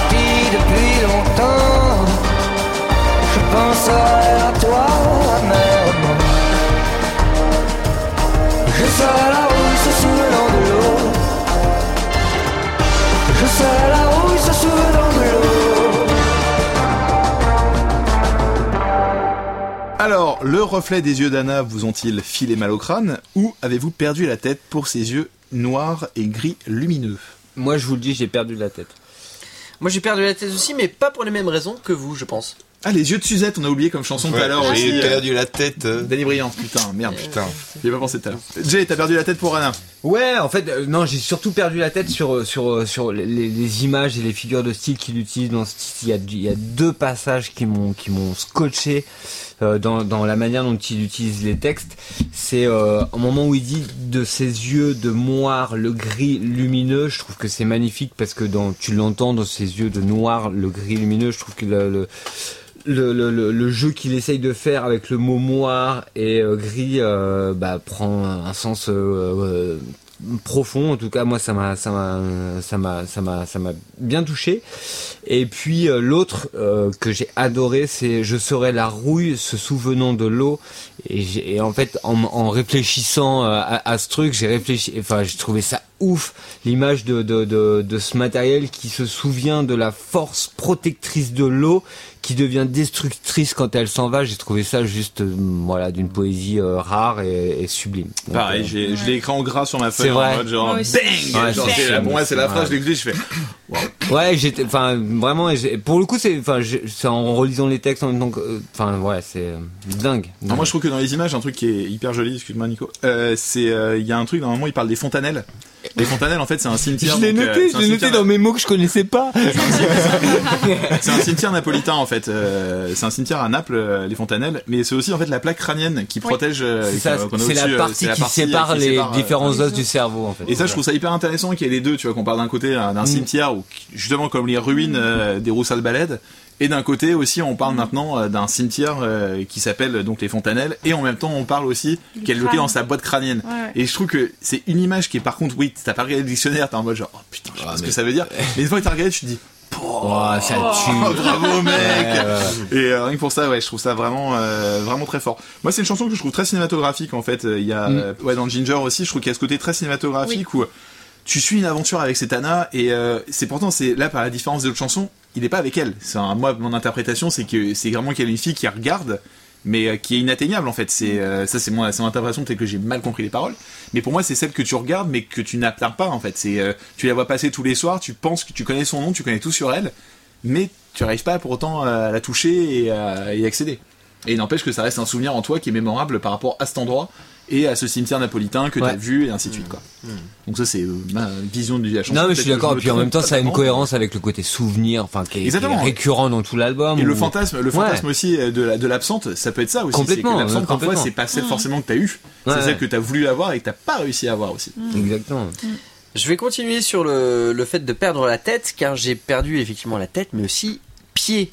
Et c'est ça qui est très chouette dans, dans, dans, dans cette track. Alors j'ai perdu la tête et vous, je, je, je vais vous le donner en mille quand même. Dans mille et mille. Il y a une erreur. mais non, mais il y a une erreur dans cette track. Et il y a- en fait, je m'y attendais pas. Elle m'est tombée dessus. Je me suis dit, bon, de toute façon, je fais Chatterton, il y aura Je pas une seule erreur, il y a pas de souci. Bam, il y en a une dans la track. C'est l'attaque du mot à 3 minutes 29. Le mot tout simplement euh, quand est doublé à son attaque, c'est-à-dire que le mot quand ne, ne, ne produit pas le mot quand, mais c'est que quand. Et euh, vous écouterez à 3 minutes Ah mais ça c'est le côté 29. live. C'est- ça ressemble- une erreur. ça, ressemble justement au contraire à un, à un passage qui a été euh, enregistré puis mis de côté et finalement réenregistré par dessus mais il reste le petit la- la- la- l'ancienne petite attaque qui n'a pas été supprimée pour qu'on l'entende plus et C'est un oubli, quoi. c'est un oubli euh, C'est un c'est- oubli. Un oubli. Ouais, Après l'erreur, c'est un oubli. Bonjour, je m'appelle Samy Eusta et je produis Feu Chatterton depuis le début. Là le camp alors Mais c'est un vrai écho à bande, il a dû réagir bizarrement à ce premier mot. Mais non, non, il n'y a pas de double mot là. en tout cas la- Exactement. Est-ce que j'étais en train de le régler pendant qu'il Qu'il joue était avec- en train de qu'il était en train de- l'enregistrer Ouais. d'accord ok C'est ce que je fais comme pour Boeing, tous les effets sont couchés en même temps que j'enregistre. Et le, le petit point où je perds pied cette fois-ci et non plus la tête, c'est sur la signature rythmique une nouvelle fois qui est très intéressante car elle est en 5-4, donc c'est-à-dire 5 noirs par mesure. Euh, en... donc ça fait euh, 2, 3, 4, 5 et poum, au lieu de 2, 3, 4 et poum. Voilà, là on a 5 temps, 5 noirs par mesure, chose que je pense, euh, cher éditeur, que vous n'avez pas l'habitude d'entendre, comme le 7-8 précédemment. Euh, voilà, donc ça c'est si quelque chose... on- on- et et c'est ça que j'ai bien aimé dans cette track, c'est que Ok, on n'a pas l'habitude, mais ça sonne super bien, c'est très facile à écouter, on se dit pas, tiens, mais Oh. je ne connais pas cette signature rythmique. eh bien, on se dit pas ça parce que c'est bien. Dites-moi, c'est du 8-4, du 7-8 ou 6-5 Je ne sais pas, je ne connais même pas le terme, mais j'ai envie de penser ça. Euh, mais en tout cas, euh, ça sonne super Jean-Henri, bien. vous avez écouté cette chanson C'est du 4 c'est du 5-7, non? C'est du 5 à 7 Mais Les vieilles émissions de Jazzmen. Sur Flip à 3 Et euh, juste euh, pour rebondir pas du tout là-dessus, mais Ah, pour bah, vas-y. rebondir Mais je quand t'en même, prie, sans euh. J'ai beaucoup aimé euh, la façon dont il joue sur le à la place et sur la place. Oui. C'est-à-dire qu'au début il dit euh, je n'ai pas vu les fontanelles mais Anna toute nue à la place. Mm. Et après, plus tard, il reprend je n'ai pas vu le front de mer mais Anna un instant sur la place. Et voilà, comme il utilise le même mot, mais un un coup dans un sens abstrait, l'autre dans un sens plus concret. Voilà, je trouve que encore une fois, voilà, ça c'était des effets de style qui étaient justifiés, qui prenaient tout leur sens, en tout cas, qui me procuraient une émotion. Et euh, pour la phrase euh, "Je serai la rouille se souvenant de l'eau" Ouais. que t'as déjà mentionné, Jay, je trouve que moi, en tout cas, ça m'a fait penser un peu le délire Rust and Gold. Ça m'a un peu fait penser à Isaac Delusion, euh, ouais. un groupe euh, français, et euh, où voilà leur dernier album s'appelle comme ça. Et en plus, si tu regardes la pochette de l'album de Feu Chatterton, il y a un petit fond qui fait un peu penser à la pochette du dernier album. Donc Le je pense côté pas que ça soit. euh. Voilà, c'est peut-être un hasard euh, du Ou un destin. clin euh, d'œil. euh, L'analyse mais- complotiste. Ouais, voilà, c'est ça exactement. Et tout est lié En fait, c'est un double album Et si, Complot, je ne et si- crois pas. et si tu mets la pochette à l'envers, tu peux voir un signe Illuminati. Tu veux dire que Feu Chatterton, c'est Isaac C'est un anagramme. non, non, mais bon, je sais pas ce que je voulais dire, mais en tout cas, la rouille se souvenant de l'eau, euh, voilà, ça m'a fait penser un peu à la rouille et l'or aussi, euh, Hmm. d'une certaine manière. Mais un truc qui m'a un peu fait marrer, c'est il y a un moment, il y a un pont que je trouve très années 80, très dessin animé, on dirait un peu les cités Oui. d'or justement. Oui, où oui, t'as oui. vraiment, genre, c'est l'intro des cités d'or avec les pianos bien longs et tout. Ouais. Où t'as le mec qui arrive avec sa grosse voix, genre. Les cités d'or. Esteban. Machin, Esteban. avec, la, Esteban. avec la petite Avec la petite histoire. histoire qui arrive au début. Tellement après, bien, ouais. big up aux cités Exactement. d'or. Mais hein, oui, franchement. à fond. quoi. Forever. Et, euh, et j'ai trouvé ça assez marrant parce que justement ça parle quand même de cité aztèque, de machin, et je pense que c'est pas que ce soit vraiment fait exprès. Mais j'ai trouvé, si. mais franchement, Tout si ça est calculé, ça tout est tellement calculé. cool. et ça m'a fait, ça m'a fait marrer d'écouter ça. Moi, je suis, oh, d'or. et j'ai trouvé ça logique en matin en disant, ouais, ok, cité d'or par rapport à l'album. Normal. Carrément, carrément. Normal. Anna, c'est ça. Esteban, Zia, Oui, Tao. c'est un- c'est un, c'est un peu le seul morceau vraiment dansant de l'album aussi. Mais Ouais, grâce, grâce à ces synthés très années 80, euh, en fait, que tu reconnais tout de suite parce que on les a beaucoup entendus partout. Euh, et moi, ce que j'ai bien aimé aussi sur ce morceau, c'est que c'est le premier où euh, il y a un côté vraiment charnel Mm. qu'on n'avait pas trop jusqu'à présent. On était beaucoup dans les sentiments, même Peut-être parce si que justement, il la touche pas. voilà, peut-être justement. Et oui, il rêve de toucher ce qu'il peut pas, ce qu'il peut pas toucher. Et du coup, il a plus envie d'en parler que euh, de celle qu'il a pu toucher. C'est possible. Euh, et en tout cas, je trouve que c'est encore une fois joliment dit. Enfin, on l'a évoqué plusieurs fois. Et, et encore une fois, euh, la formulation "Je serai la rouille, se souvenant de l'eau", c'est vraiment très très beau. Pour moi, c'est une des plus belles formulations de Ah ouais. l'album parce que ça, en fait, ça comporte tellement de sens Mais de fou. en quelques mots, euh, parce que la rouille, ça veut dire qu'elle a connu l'eau auparavant, forcément, sinon elle peut pas exister. Et euh, c'est l'idée de quelque chose qui est à jamais marqué, qui est altéré, euh, mais qui reste quand même, quoi. Mais Et attention au tétanos quand même. Faites votre rappel de Un vaccin. rappel de vaccin, important. Allez voir votre médecin. Peut-être qu'en fait c'est une campagne de sensibilisation du ministère de la Santé. Message subliminal. Après Interflora, en fait, derrière, il y a aussi l'État. Les mecs sont tellement sponsorisés, ils sont fait payer l'album par toutes les boîtes. J'avais pas pensé. Euh, service marketing de fou euh, chez Marc. chez Barclay, ils tapent. hein. Bon, allez, on prend le bateau et on va en Corse. Toi, la première, ce fut toi qui dis c'est l'heure où l'on revêt nos manteaux de pudeur quand l'aube a la couleur du péché. Juliette fait le tour de l'endroit, puis elle file un morceau du panorama. Dans sa robe baignée de soleil, il mes doigts comme le vent tiédissant. Juliette a remis sa robe orangée, gorgée de soleil, accueillie ce matin. Juliette a remis la sa robe orangée, gorgée de soleil.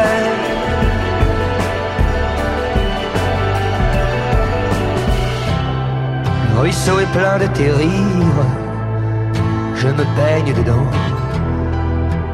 Est-il pour atterrir? Ruisseau est plein de tes rires, je me baigne dedans. Tu te portes comme un charme, un pendentif. Alors, vous allez cueillir vous-même à même l'arbre le fruit ou vous préférez aller l'acheter chez Auchan Mais non. Bio, c'est bon. Dieu, c'est bon. On est vraiment parisien, ça se voit, bordel. Donc, juste pour la petite, la petite histoire, donc euh, Sali Dolcino, c'est une ville de Corse à 20 minutes d'Ajaccio. Et euh, il y a beaucoup de gîtes ruraux là-bas, donc c'est un truc où vous pouvez aller en vacances. Je vous conseille d'y aller, ça va être très beau. Ça a l'air très Et joli. Ouais, ça euh, donne c'est à très quelques, envie. c'est à quelques kilomètres de la mer. J'ai vu des photos, je me suis dit, oh bah tiens, prochaine vacances, on est sardé là-bas. Adieu Voilà. berger Michel Berger l'a tatoué là. Alors qu'en avez-vous pensé, mes amis? Pour parler de la track en elle-même, j'avais noté que c'était un très beau morceau, euh, ou quand même, bon voilà, j'exagère un peu, mais on sent un peu le, le vent chaud, euh, voilà, euh, sur ton visage euh, quand on l'écoute. Euh, ce que j'ai juste trouvé un peu dommage, c'était qu'il y avait un fade out, même si visiblement, Très bien, on va en parler d'un fade out. Parlons de ce fade out. visiblement, Je vais en parler il, en- il y a des fade out ok et des fade out pas ok. On l'a dit dans Ben Mazuet, on a dit que certains Oui. fade out quand il y avait une idée d'infini, c'était cool. Exactement, Quand ça l'idée l'est pas, c'était de la merde. Mais j'avoue que là, comme on juste- est à la 11e track de l'album Ouais, et qu'ils nous ont fait 10 chansons super bien réfléchies, super bien construites avec des évolutions euh, incroyables, je m'attendais pas à un fade out. Ça c'est pas très... bon, alors pour moi le fade out euh, 11e track ou première je, je, je m'en fous en fait. Peu, peu importe. C'est juste que euh, l'artiste a, a, a choisi de mettre un fade out. C'est-à-dire que il imagine un peu la track euh, qui, qui, qui est prolongée euh, malgré la durée de 3 minutes 20 et il a envie 4 minutes 15. 4 minutes 15 il a envie de par ce fade out de faire comprendre à l'auditeur que euh, c'est un peu infini et beaucoup plus long en tout cas que 4 minutes 4 minutes 15 il a envie de, de faire prolonger la, la sauce euh, euh, C'est Adieu Verger qui tourne, qui tourne, qui tourne. Exactement, qui tourne, qui tourne. Moi, ça me dérange pas du tout que ce soit sur la 11e track. Et sur ce, ce fade out, euh, euh, bisous euh, Ben Mazué, c'est que celui-là, en tout cas, est pas est pas aussi euh, hard hardcore et un euh, cut. Il a une durée assez raisonnable qui est euh, d'au moins 8 secondes et il est euh, avec une courbe de fade out parce qu'il y a des parenthèses, il y a des courbes de fade out. Il y en a qui sont droites, linéaires, donc il y en a qui sont en S, etc. Celle-ci est bien traitée pour que ce soit très naturel et en 8 secondes on a le temps de faire quelque chose d'assez propre. En plus, je pense que le fade out, finalement, maintenant que Tiki a dit ça, c'est vrai que moi aussi, quand j'en ai un fade out, j'ai fait. Mais maintenant qu'il dit ça, je trouve pas ça si fou en fait, parce que finalement, quand il dit adieu verger, c'est un petit peu par rapport au fruit défendu en fait, euh, Mm. qui est assez biblique au niveau de la symbolique. Ah, de toute façon, le titre tourne autour de ça, hein, clairement. À fond, en À plus, fond. bah, là, en au fait, lieu d'une pomme, il parle d'une orange. Oui, Non, c'est non, que- non, justement, c'est non. viré, Ah, c'est- en fait, t'es viré, en fait, t'es viré du Père Jardin d'Éden, donc c'est-à-dire que adieu verger, c'est-à-dire que tu ne le verras plus jamais et Oui, que ah, d'accord. il parle de et en plus et il de parle de tous les animaux, à euh, de tous les animaux, il parle de ça n'a rien à voir. Noé. Noé, rien à voir. Non, ça parle de tous les fruits. euh, Il y a le délire avec l'abricot, il y a le goût de melon, et surtout il y a. Pomelo. et il y a quand l'aube a la couleur du péché. Ouais. Et, ça, et en fait, c'est surtout là, tu vois. Et pour moi, toute la résolution, elle est par rapport à ce que tu disais, elle est là-dedans. Il emploie les Et- fruits et le fruit défendu, euh, Et il parle de la le- pomme en fait. verger, il parle de la pomme. Moi, pour le coup, j'ai relevé vraiment et le figuier aussi. ça exprime tout ça. C'est remangerons-nous le fruit du hasard, cette pomme étrange qui affame quand on la mange. Et euh, enfin, je trouve que cette phase, elle est juste ouf et ça, re- ça rejoint tout ce côté, Côté biblique, biblique, etc. Et tout. Où justement, et, et en fait, il arrive à mêler, euh, il arrive à mêler deux, trois images en même temps, la Bible et en même temps l'amour perdu, euh, exactement le fait de est-ce que tu reviendras, tu reviendras pas, et, euh, et en même temps, t'as une envie d'y revenir, mais euh, enfin. Bref, enfin, Ouais, moi personnellement, ça m'a beaucoup moins parlé tout cet aspect-là, euh, les fruits, euh, la Bible euh, Moi, et ce côté un peu le ver, l'image du verger et tout était un peu trop attendu pour moi. Mais par contre, ce que j'ai beaucoup Le aimé, c'est tu te portes comme un charme, Ah. Oui. un pendentif. Ouais. C'est tellement beau. Et voilà, et ça c'est encore un zeugma justement comme Mm. on en parlait en début d'émission, et c'est encore le même procédé là qu'il emploie. Et je trouve que il l'emploie super bien et que là en tout cas ça tombe à pic Ah ouais. et que c'est vraiment bam. Voilà, ça c'est de la punchline. Moi, je sais que Si c'est on la- pouvait avoir un jingle punchline. si ça À la première écoute, je sais que c'est pas ma chanson que j'ai préférée. Et quand il a dit euh, justement euh, l'histoire, enfin quand il parle du pendentif, je me suis dit waouh, c'est tellement classe, c'est tellement beau. En plus, pour moi, il y a un niveau de la sensibilité et c'est marrant parce que Feu Chatterton, c'est vrai qu'on avait fait des comparaisons euh, plus avec Gainsbourg au niveau de l'univers.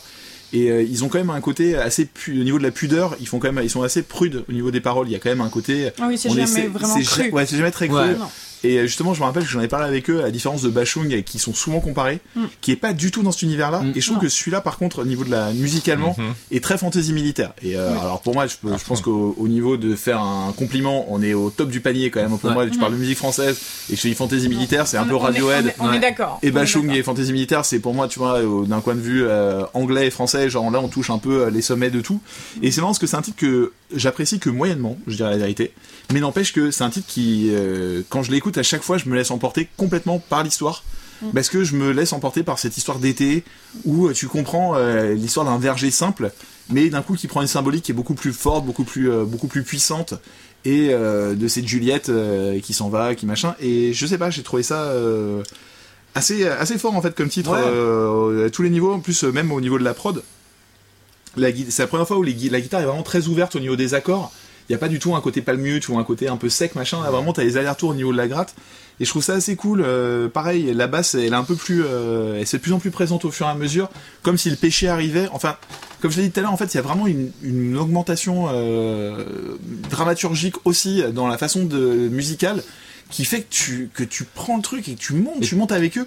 et tu sens que ça part, ça part et que ça va partir en couille sur la Exactement. fin. Mais je pense que cet album, si tu l'écoutes en faisant ta vaisselle, et en faisant autre chose, machin, Non, non, il tu faut prends pas. le, Non, du non. tout le quart du dixième de ce que c'est en fait. Mm, il faut Et je trouve vraiment ça- prendre le temps Ouais, faut prendre le temps de l'écouter. Et c'est Mm. ça en fait une œuvre musicale aussi, c'est vraiment de te dire, ça représente quelque chose et je trouve que plus ça monte et plus tu te dis ah ouais faut vraiment que j'écoute vraiment tout ce qu'il dit Ouais, parce, que, chaque mot a son importance chaque note a son importance Mm. et putain c'est La manière je trouve ça incroyable quoi Complètement, non mais.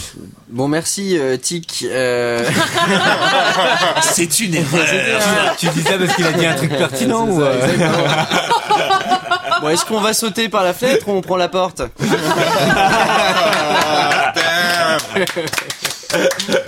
Elle est vachement mieux que la mienne Elle a vachement mieux que la Où les enfants se reconnaissent, où les enfants se reconnaissent. Les enfants se reconnaissent, et là derrière la fenêtre, l'histoire. Puis ta fenêtre, le monde est monotone. Passe vite le temps qui n'est pas. Passe vite le temps qui n'est pas.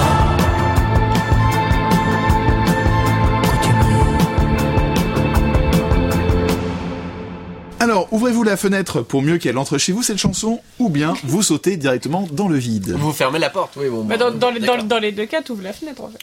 C'est vrai Mec, t'as cassé ton truc c'est pertinent c'est pertinent Merci Morgane. Oh là là. Quelle pertinence. je me suis fait fracasser par bim, Morgane euh, cette chanson mes amis qu'en avez-vous pensé? Pour me rattraper, je me lance. allez vas-y vas-y, vas-y. Euh, bon, déjà, je laisse la fenêtre fermée parce qu'il fait 6 degrés, faut pas déconner. Hein, voilà. il fait Tout le monde beau n'a pas la chance d'aller en vacances en Corse. Oui, voilà. Hein, tout le monde ne prend pas le bateau pour faire le tour de la Méditerranée. non cette chanson ça passe- se passe sur la côte d'Azur Très bien. Donc sur la côte d'Azur. Euh, moi, je l'ai beaucoup aimé cette chanson. Elle est très différente du reste de l'album aussi. Euh, elle est beaucoup plus froide. Ah oui. Elle est beaucoup plus froide. Elle est même post-punk. ah Et ça dit je- le terme Ah oui, j'ai lâché le terme. Je crois qu'on était d'accord toi et moi là-dessus. complètement Euh, que ce soit aussi bien au niveau de la guitare que de la batterie. euh, voilà, moi j'avais l'impression de d'écouter euh, un peu euh, les, mini cousins français de Joy Division, ce qui moi personnellement n'est pas pour me déplaire.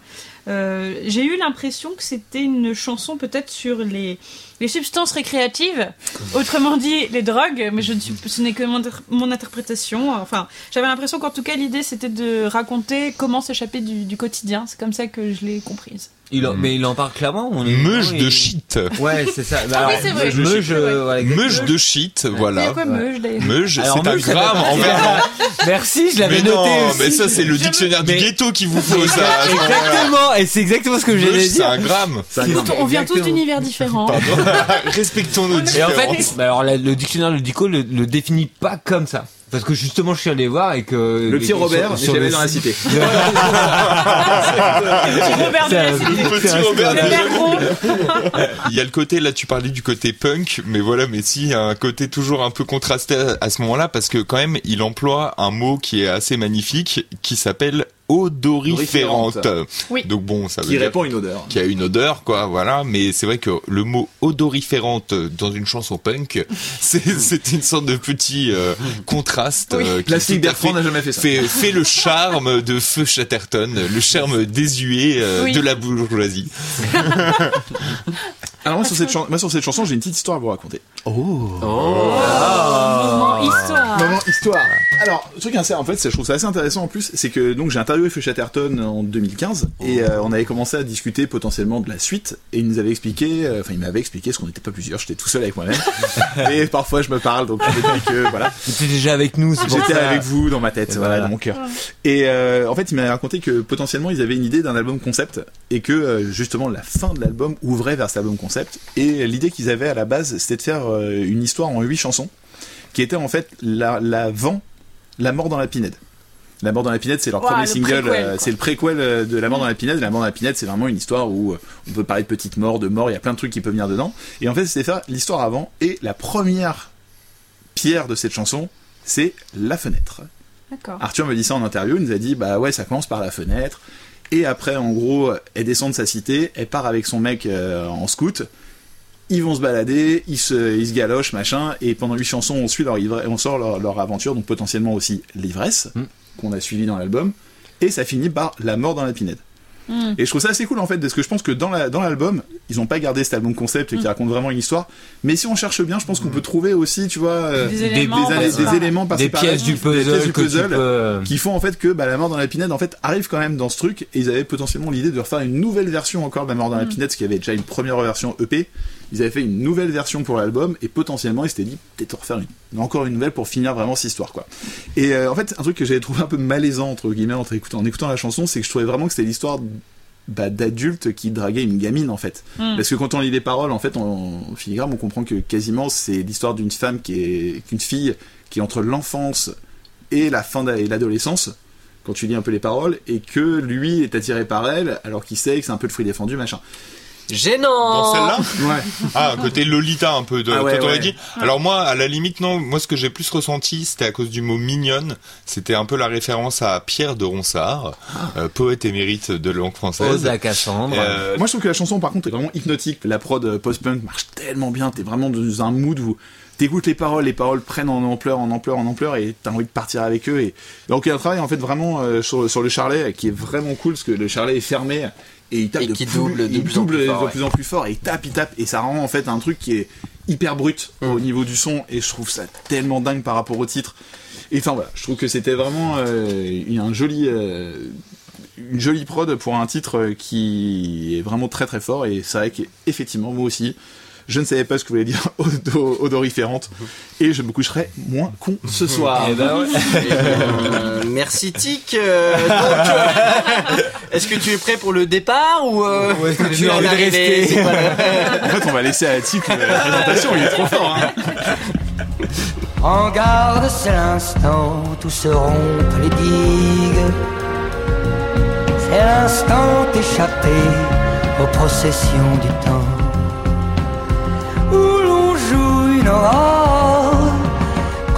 Une naissance.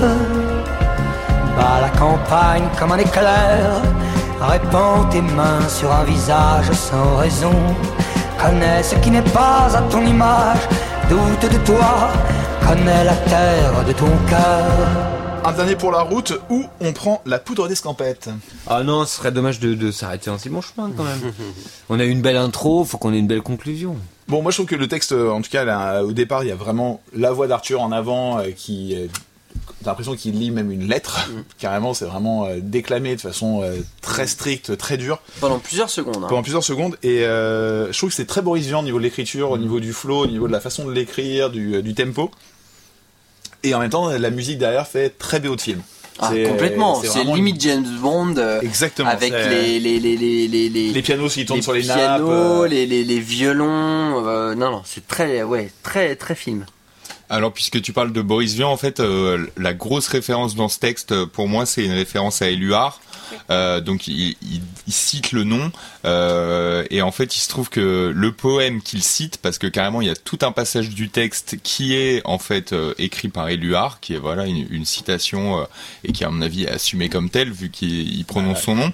C'est sûr. En fait, ça vient euh, d'un recueil qui s'appelle Les Mains Libres euh, où c'est des textes d'Éluard qui sont à partir de dessins de Man Ray. Et euh, le texte s'appelle L'aventure. Et du coup, il y a vraiment tout un passage qui est exactement euh, celui-là.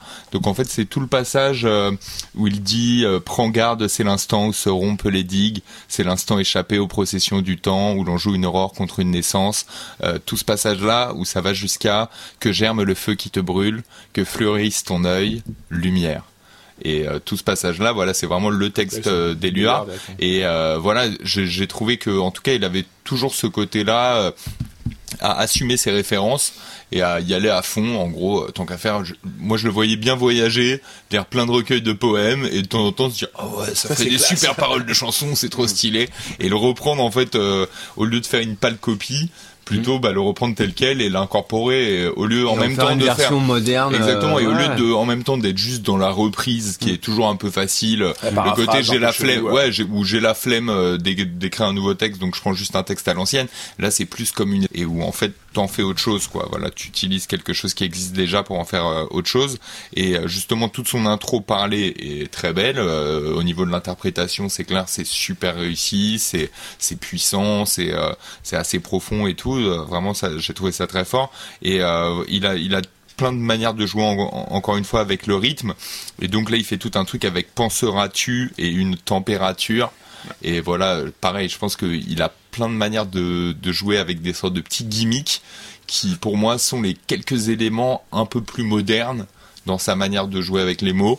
Là où après, sinon, le reste des références, comme on l'a vu, c'est quand même beaucoup euh, des poètes Ouais. assez classiques, du patrimoine, euh, euh, de enseigne à l'école. voilà, éternels. exactement. Et en même temps, je trouve que voilà, on sent aussi qu'il y a une petite que finalement ça ça aurait pas pu être écrit au 19e siècle parce Ouais, que par moment t'as des espèces de flots qui arrivent et euh, tu te dis ah Necfeu. Un Necfeu Chatterton. Super.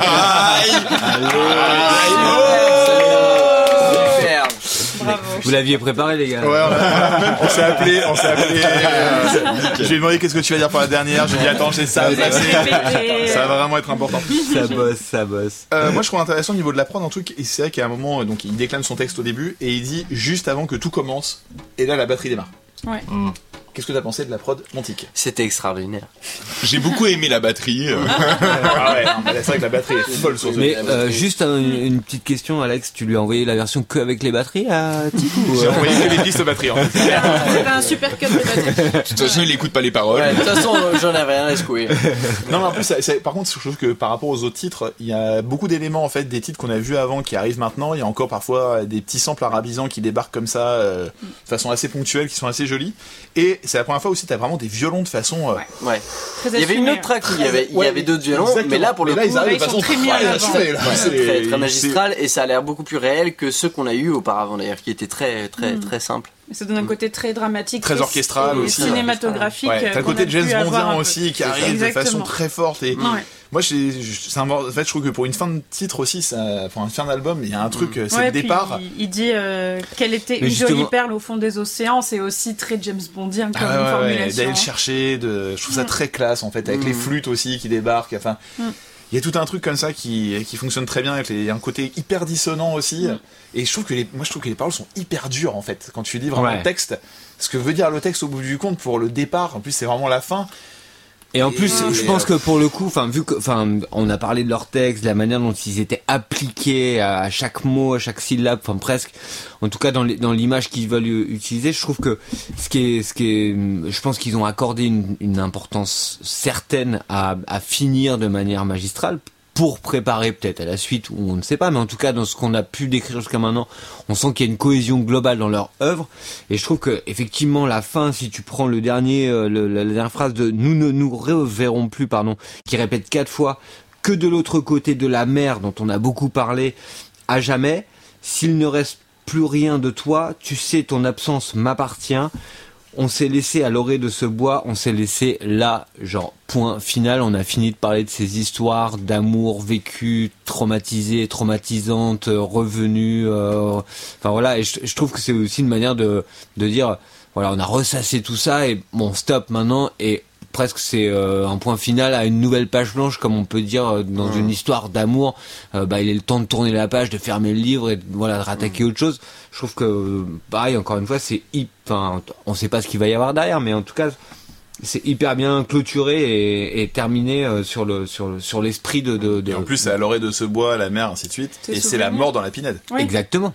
Et c'est le titre souvenir aussi. Eh oui. euh, Ah ouais, Ça peut par- partie justement de cette histoire dont je parlais Ouais. avant. Ça peut Mm. clairement en fait être le, le départ, c'est justement il y a la mort dans la pinède et après c'est le départ où bah, potentiellement tu parles de quelqu'un de potentiellement qui peut être mort aussi dans Bien les sûr. chansons. Ah non, mais complètement. Et un Et moi, difficile, souvenir, la parce mer, que- on se souviendra toujours ensemble de la mer et tout. En plus, ça se passe sur la côte d'Azur, euh, la mort dans la pinède, ça se passe Ouais. un peu à Juan-les-Pins, ainsi de suite. Ouais. Et ouais, je trouve que tout Non, ça est assez raison. cohérent, tu vois. Et moi, dans euh, souvenir, le titre souvenir, on en a pas Ah bah, parlé tout à l'heure. aussi. Moi, moi, pour moi, euh, j'ai compris avec l'intégralité de l'album. Enfin, en tout cas, je l'ai pris comme ça en disant que c'était une histoire de rupture amoureuse. Mais pendant longtemps, j'ai cru qu'il parlait de la mort de sa mère, en fait, mais presque. ça la mort Et de- ça- ou de sa mère ou de quelqu'un d'autre, mais, euh. ou de son amoureuse. Mais en tout cas, je, je- enfin, les, les, les images utilisées m'ont amené à penser à la mort de sa mère. Mais en fait, effectivement, c'est tellement onirique que tu, tu, tu peux euh, envisager beaucoup de solutions. En tout cas, départ difficile a priori parce que la track dure au moins 8 minutes, ce qui, ce qui, ce qui veut, voilà, ce qui nous laisse à penser que c'est pas facile pour lui.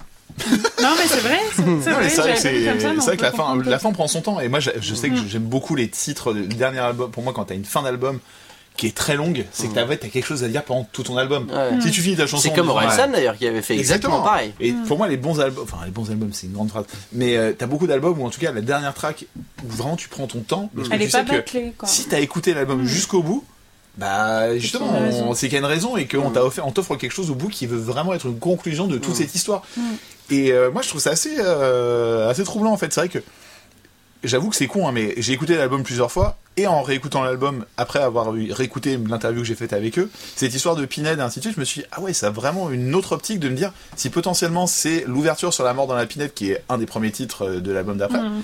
Je me dis ouais, c'est pas si inintéressant que ça. En fait, il y a vraiment euh, une, réflexion sur euh, l'intégralité d'une œuvre, qu'est-ce que c'est une œuvre, comment tu la réalises sur le temps, ainsi de suite. Et je trouve ça vraiment cool en fait dans l'idée de de dire que ton œuvre est réfléchie en fait sans vraiment le faire et sans montrer en plus de façon A plus B en disant vous avez vu hein on est intelligent Mais c'est ça, Il en un fait. rapport Ils le, ça. ils le montrent pas. Par contre, je pense que c'est Ah bah, très pour eux- réfléchi, pour eux, pas c'est très intellectualisé. Bien sûr, évidemment. Ce que tu dis, ce que, ce que, ce que tu disais, ce que tu as beaucoup dit, Nico, effectivement, dans, dans, dans, dans la manière dont leur texte était travaillé, tu sentais que, c'est- enfin, voilà, c'est, c'est réfléchi euh, aux petits oignons et que, que voilà, les, enfin, euh, les images utilisées ont, ont été euh, toutes euh, décortiquées. Enfin voilà, on est allé Mm. au plus profond de la, de, la source, quoi.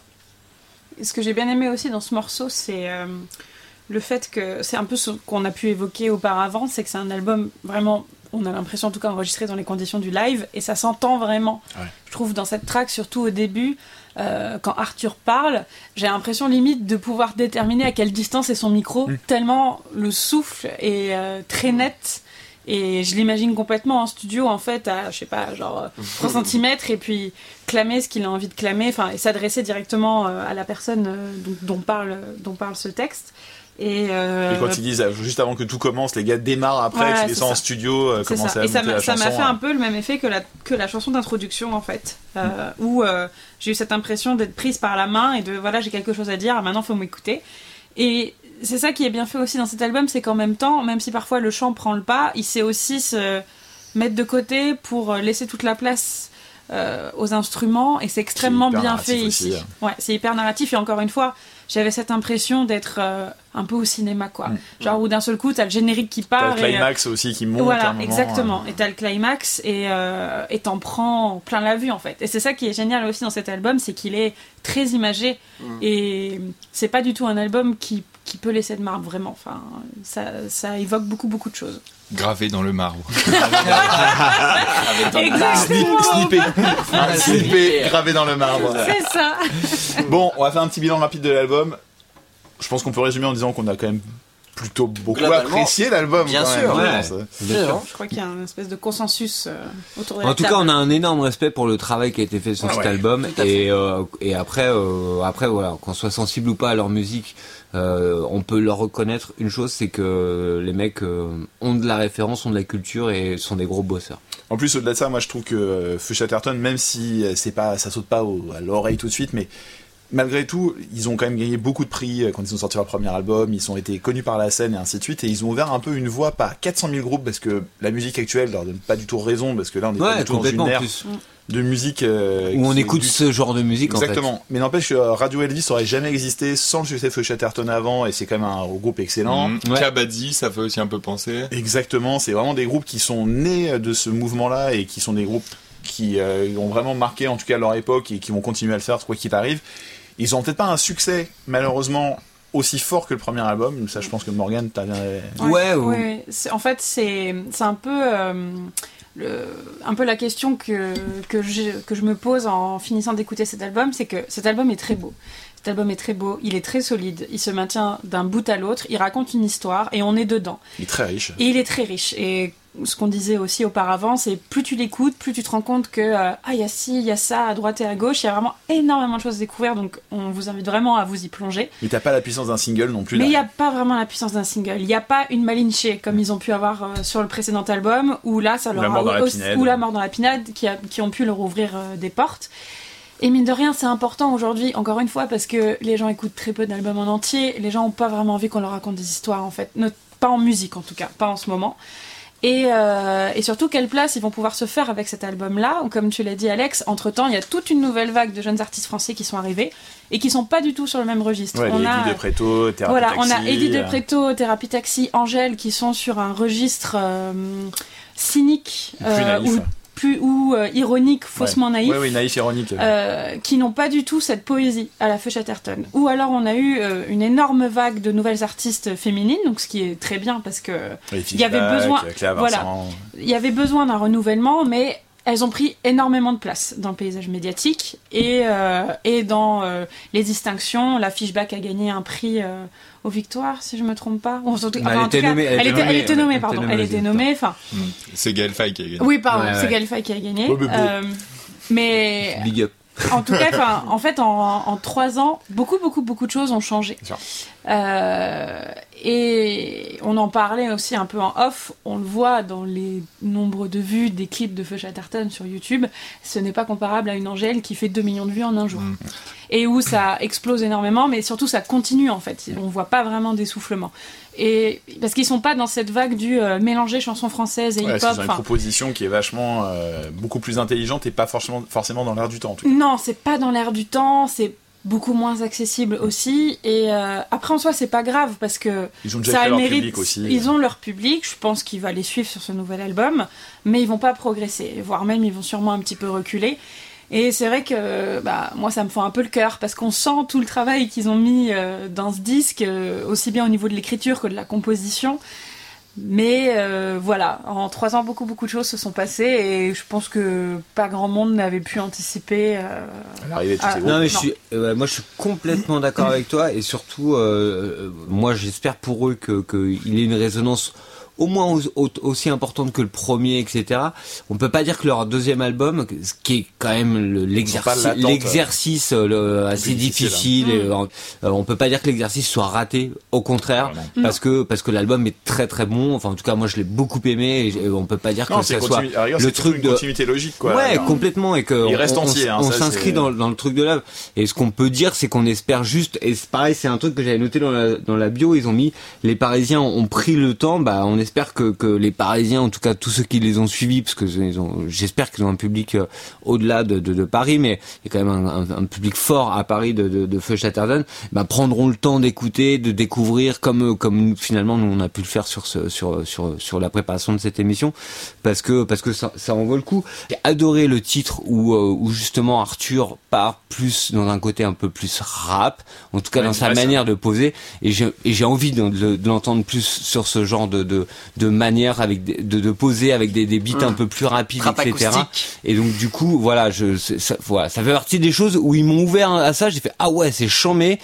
Mm, Bon voilà, après euh, ils le feront ou pas, mais en tout cas, Ouais, c'est des choses qui donnent envie euh, pour la suite, quoi. Une petite blague en fait en interview, il m'avait dit bah on sait pas, peut-être que dans deux ans on fera de la trappe.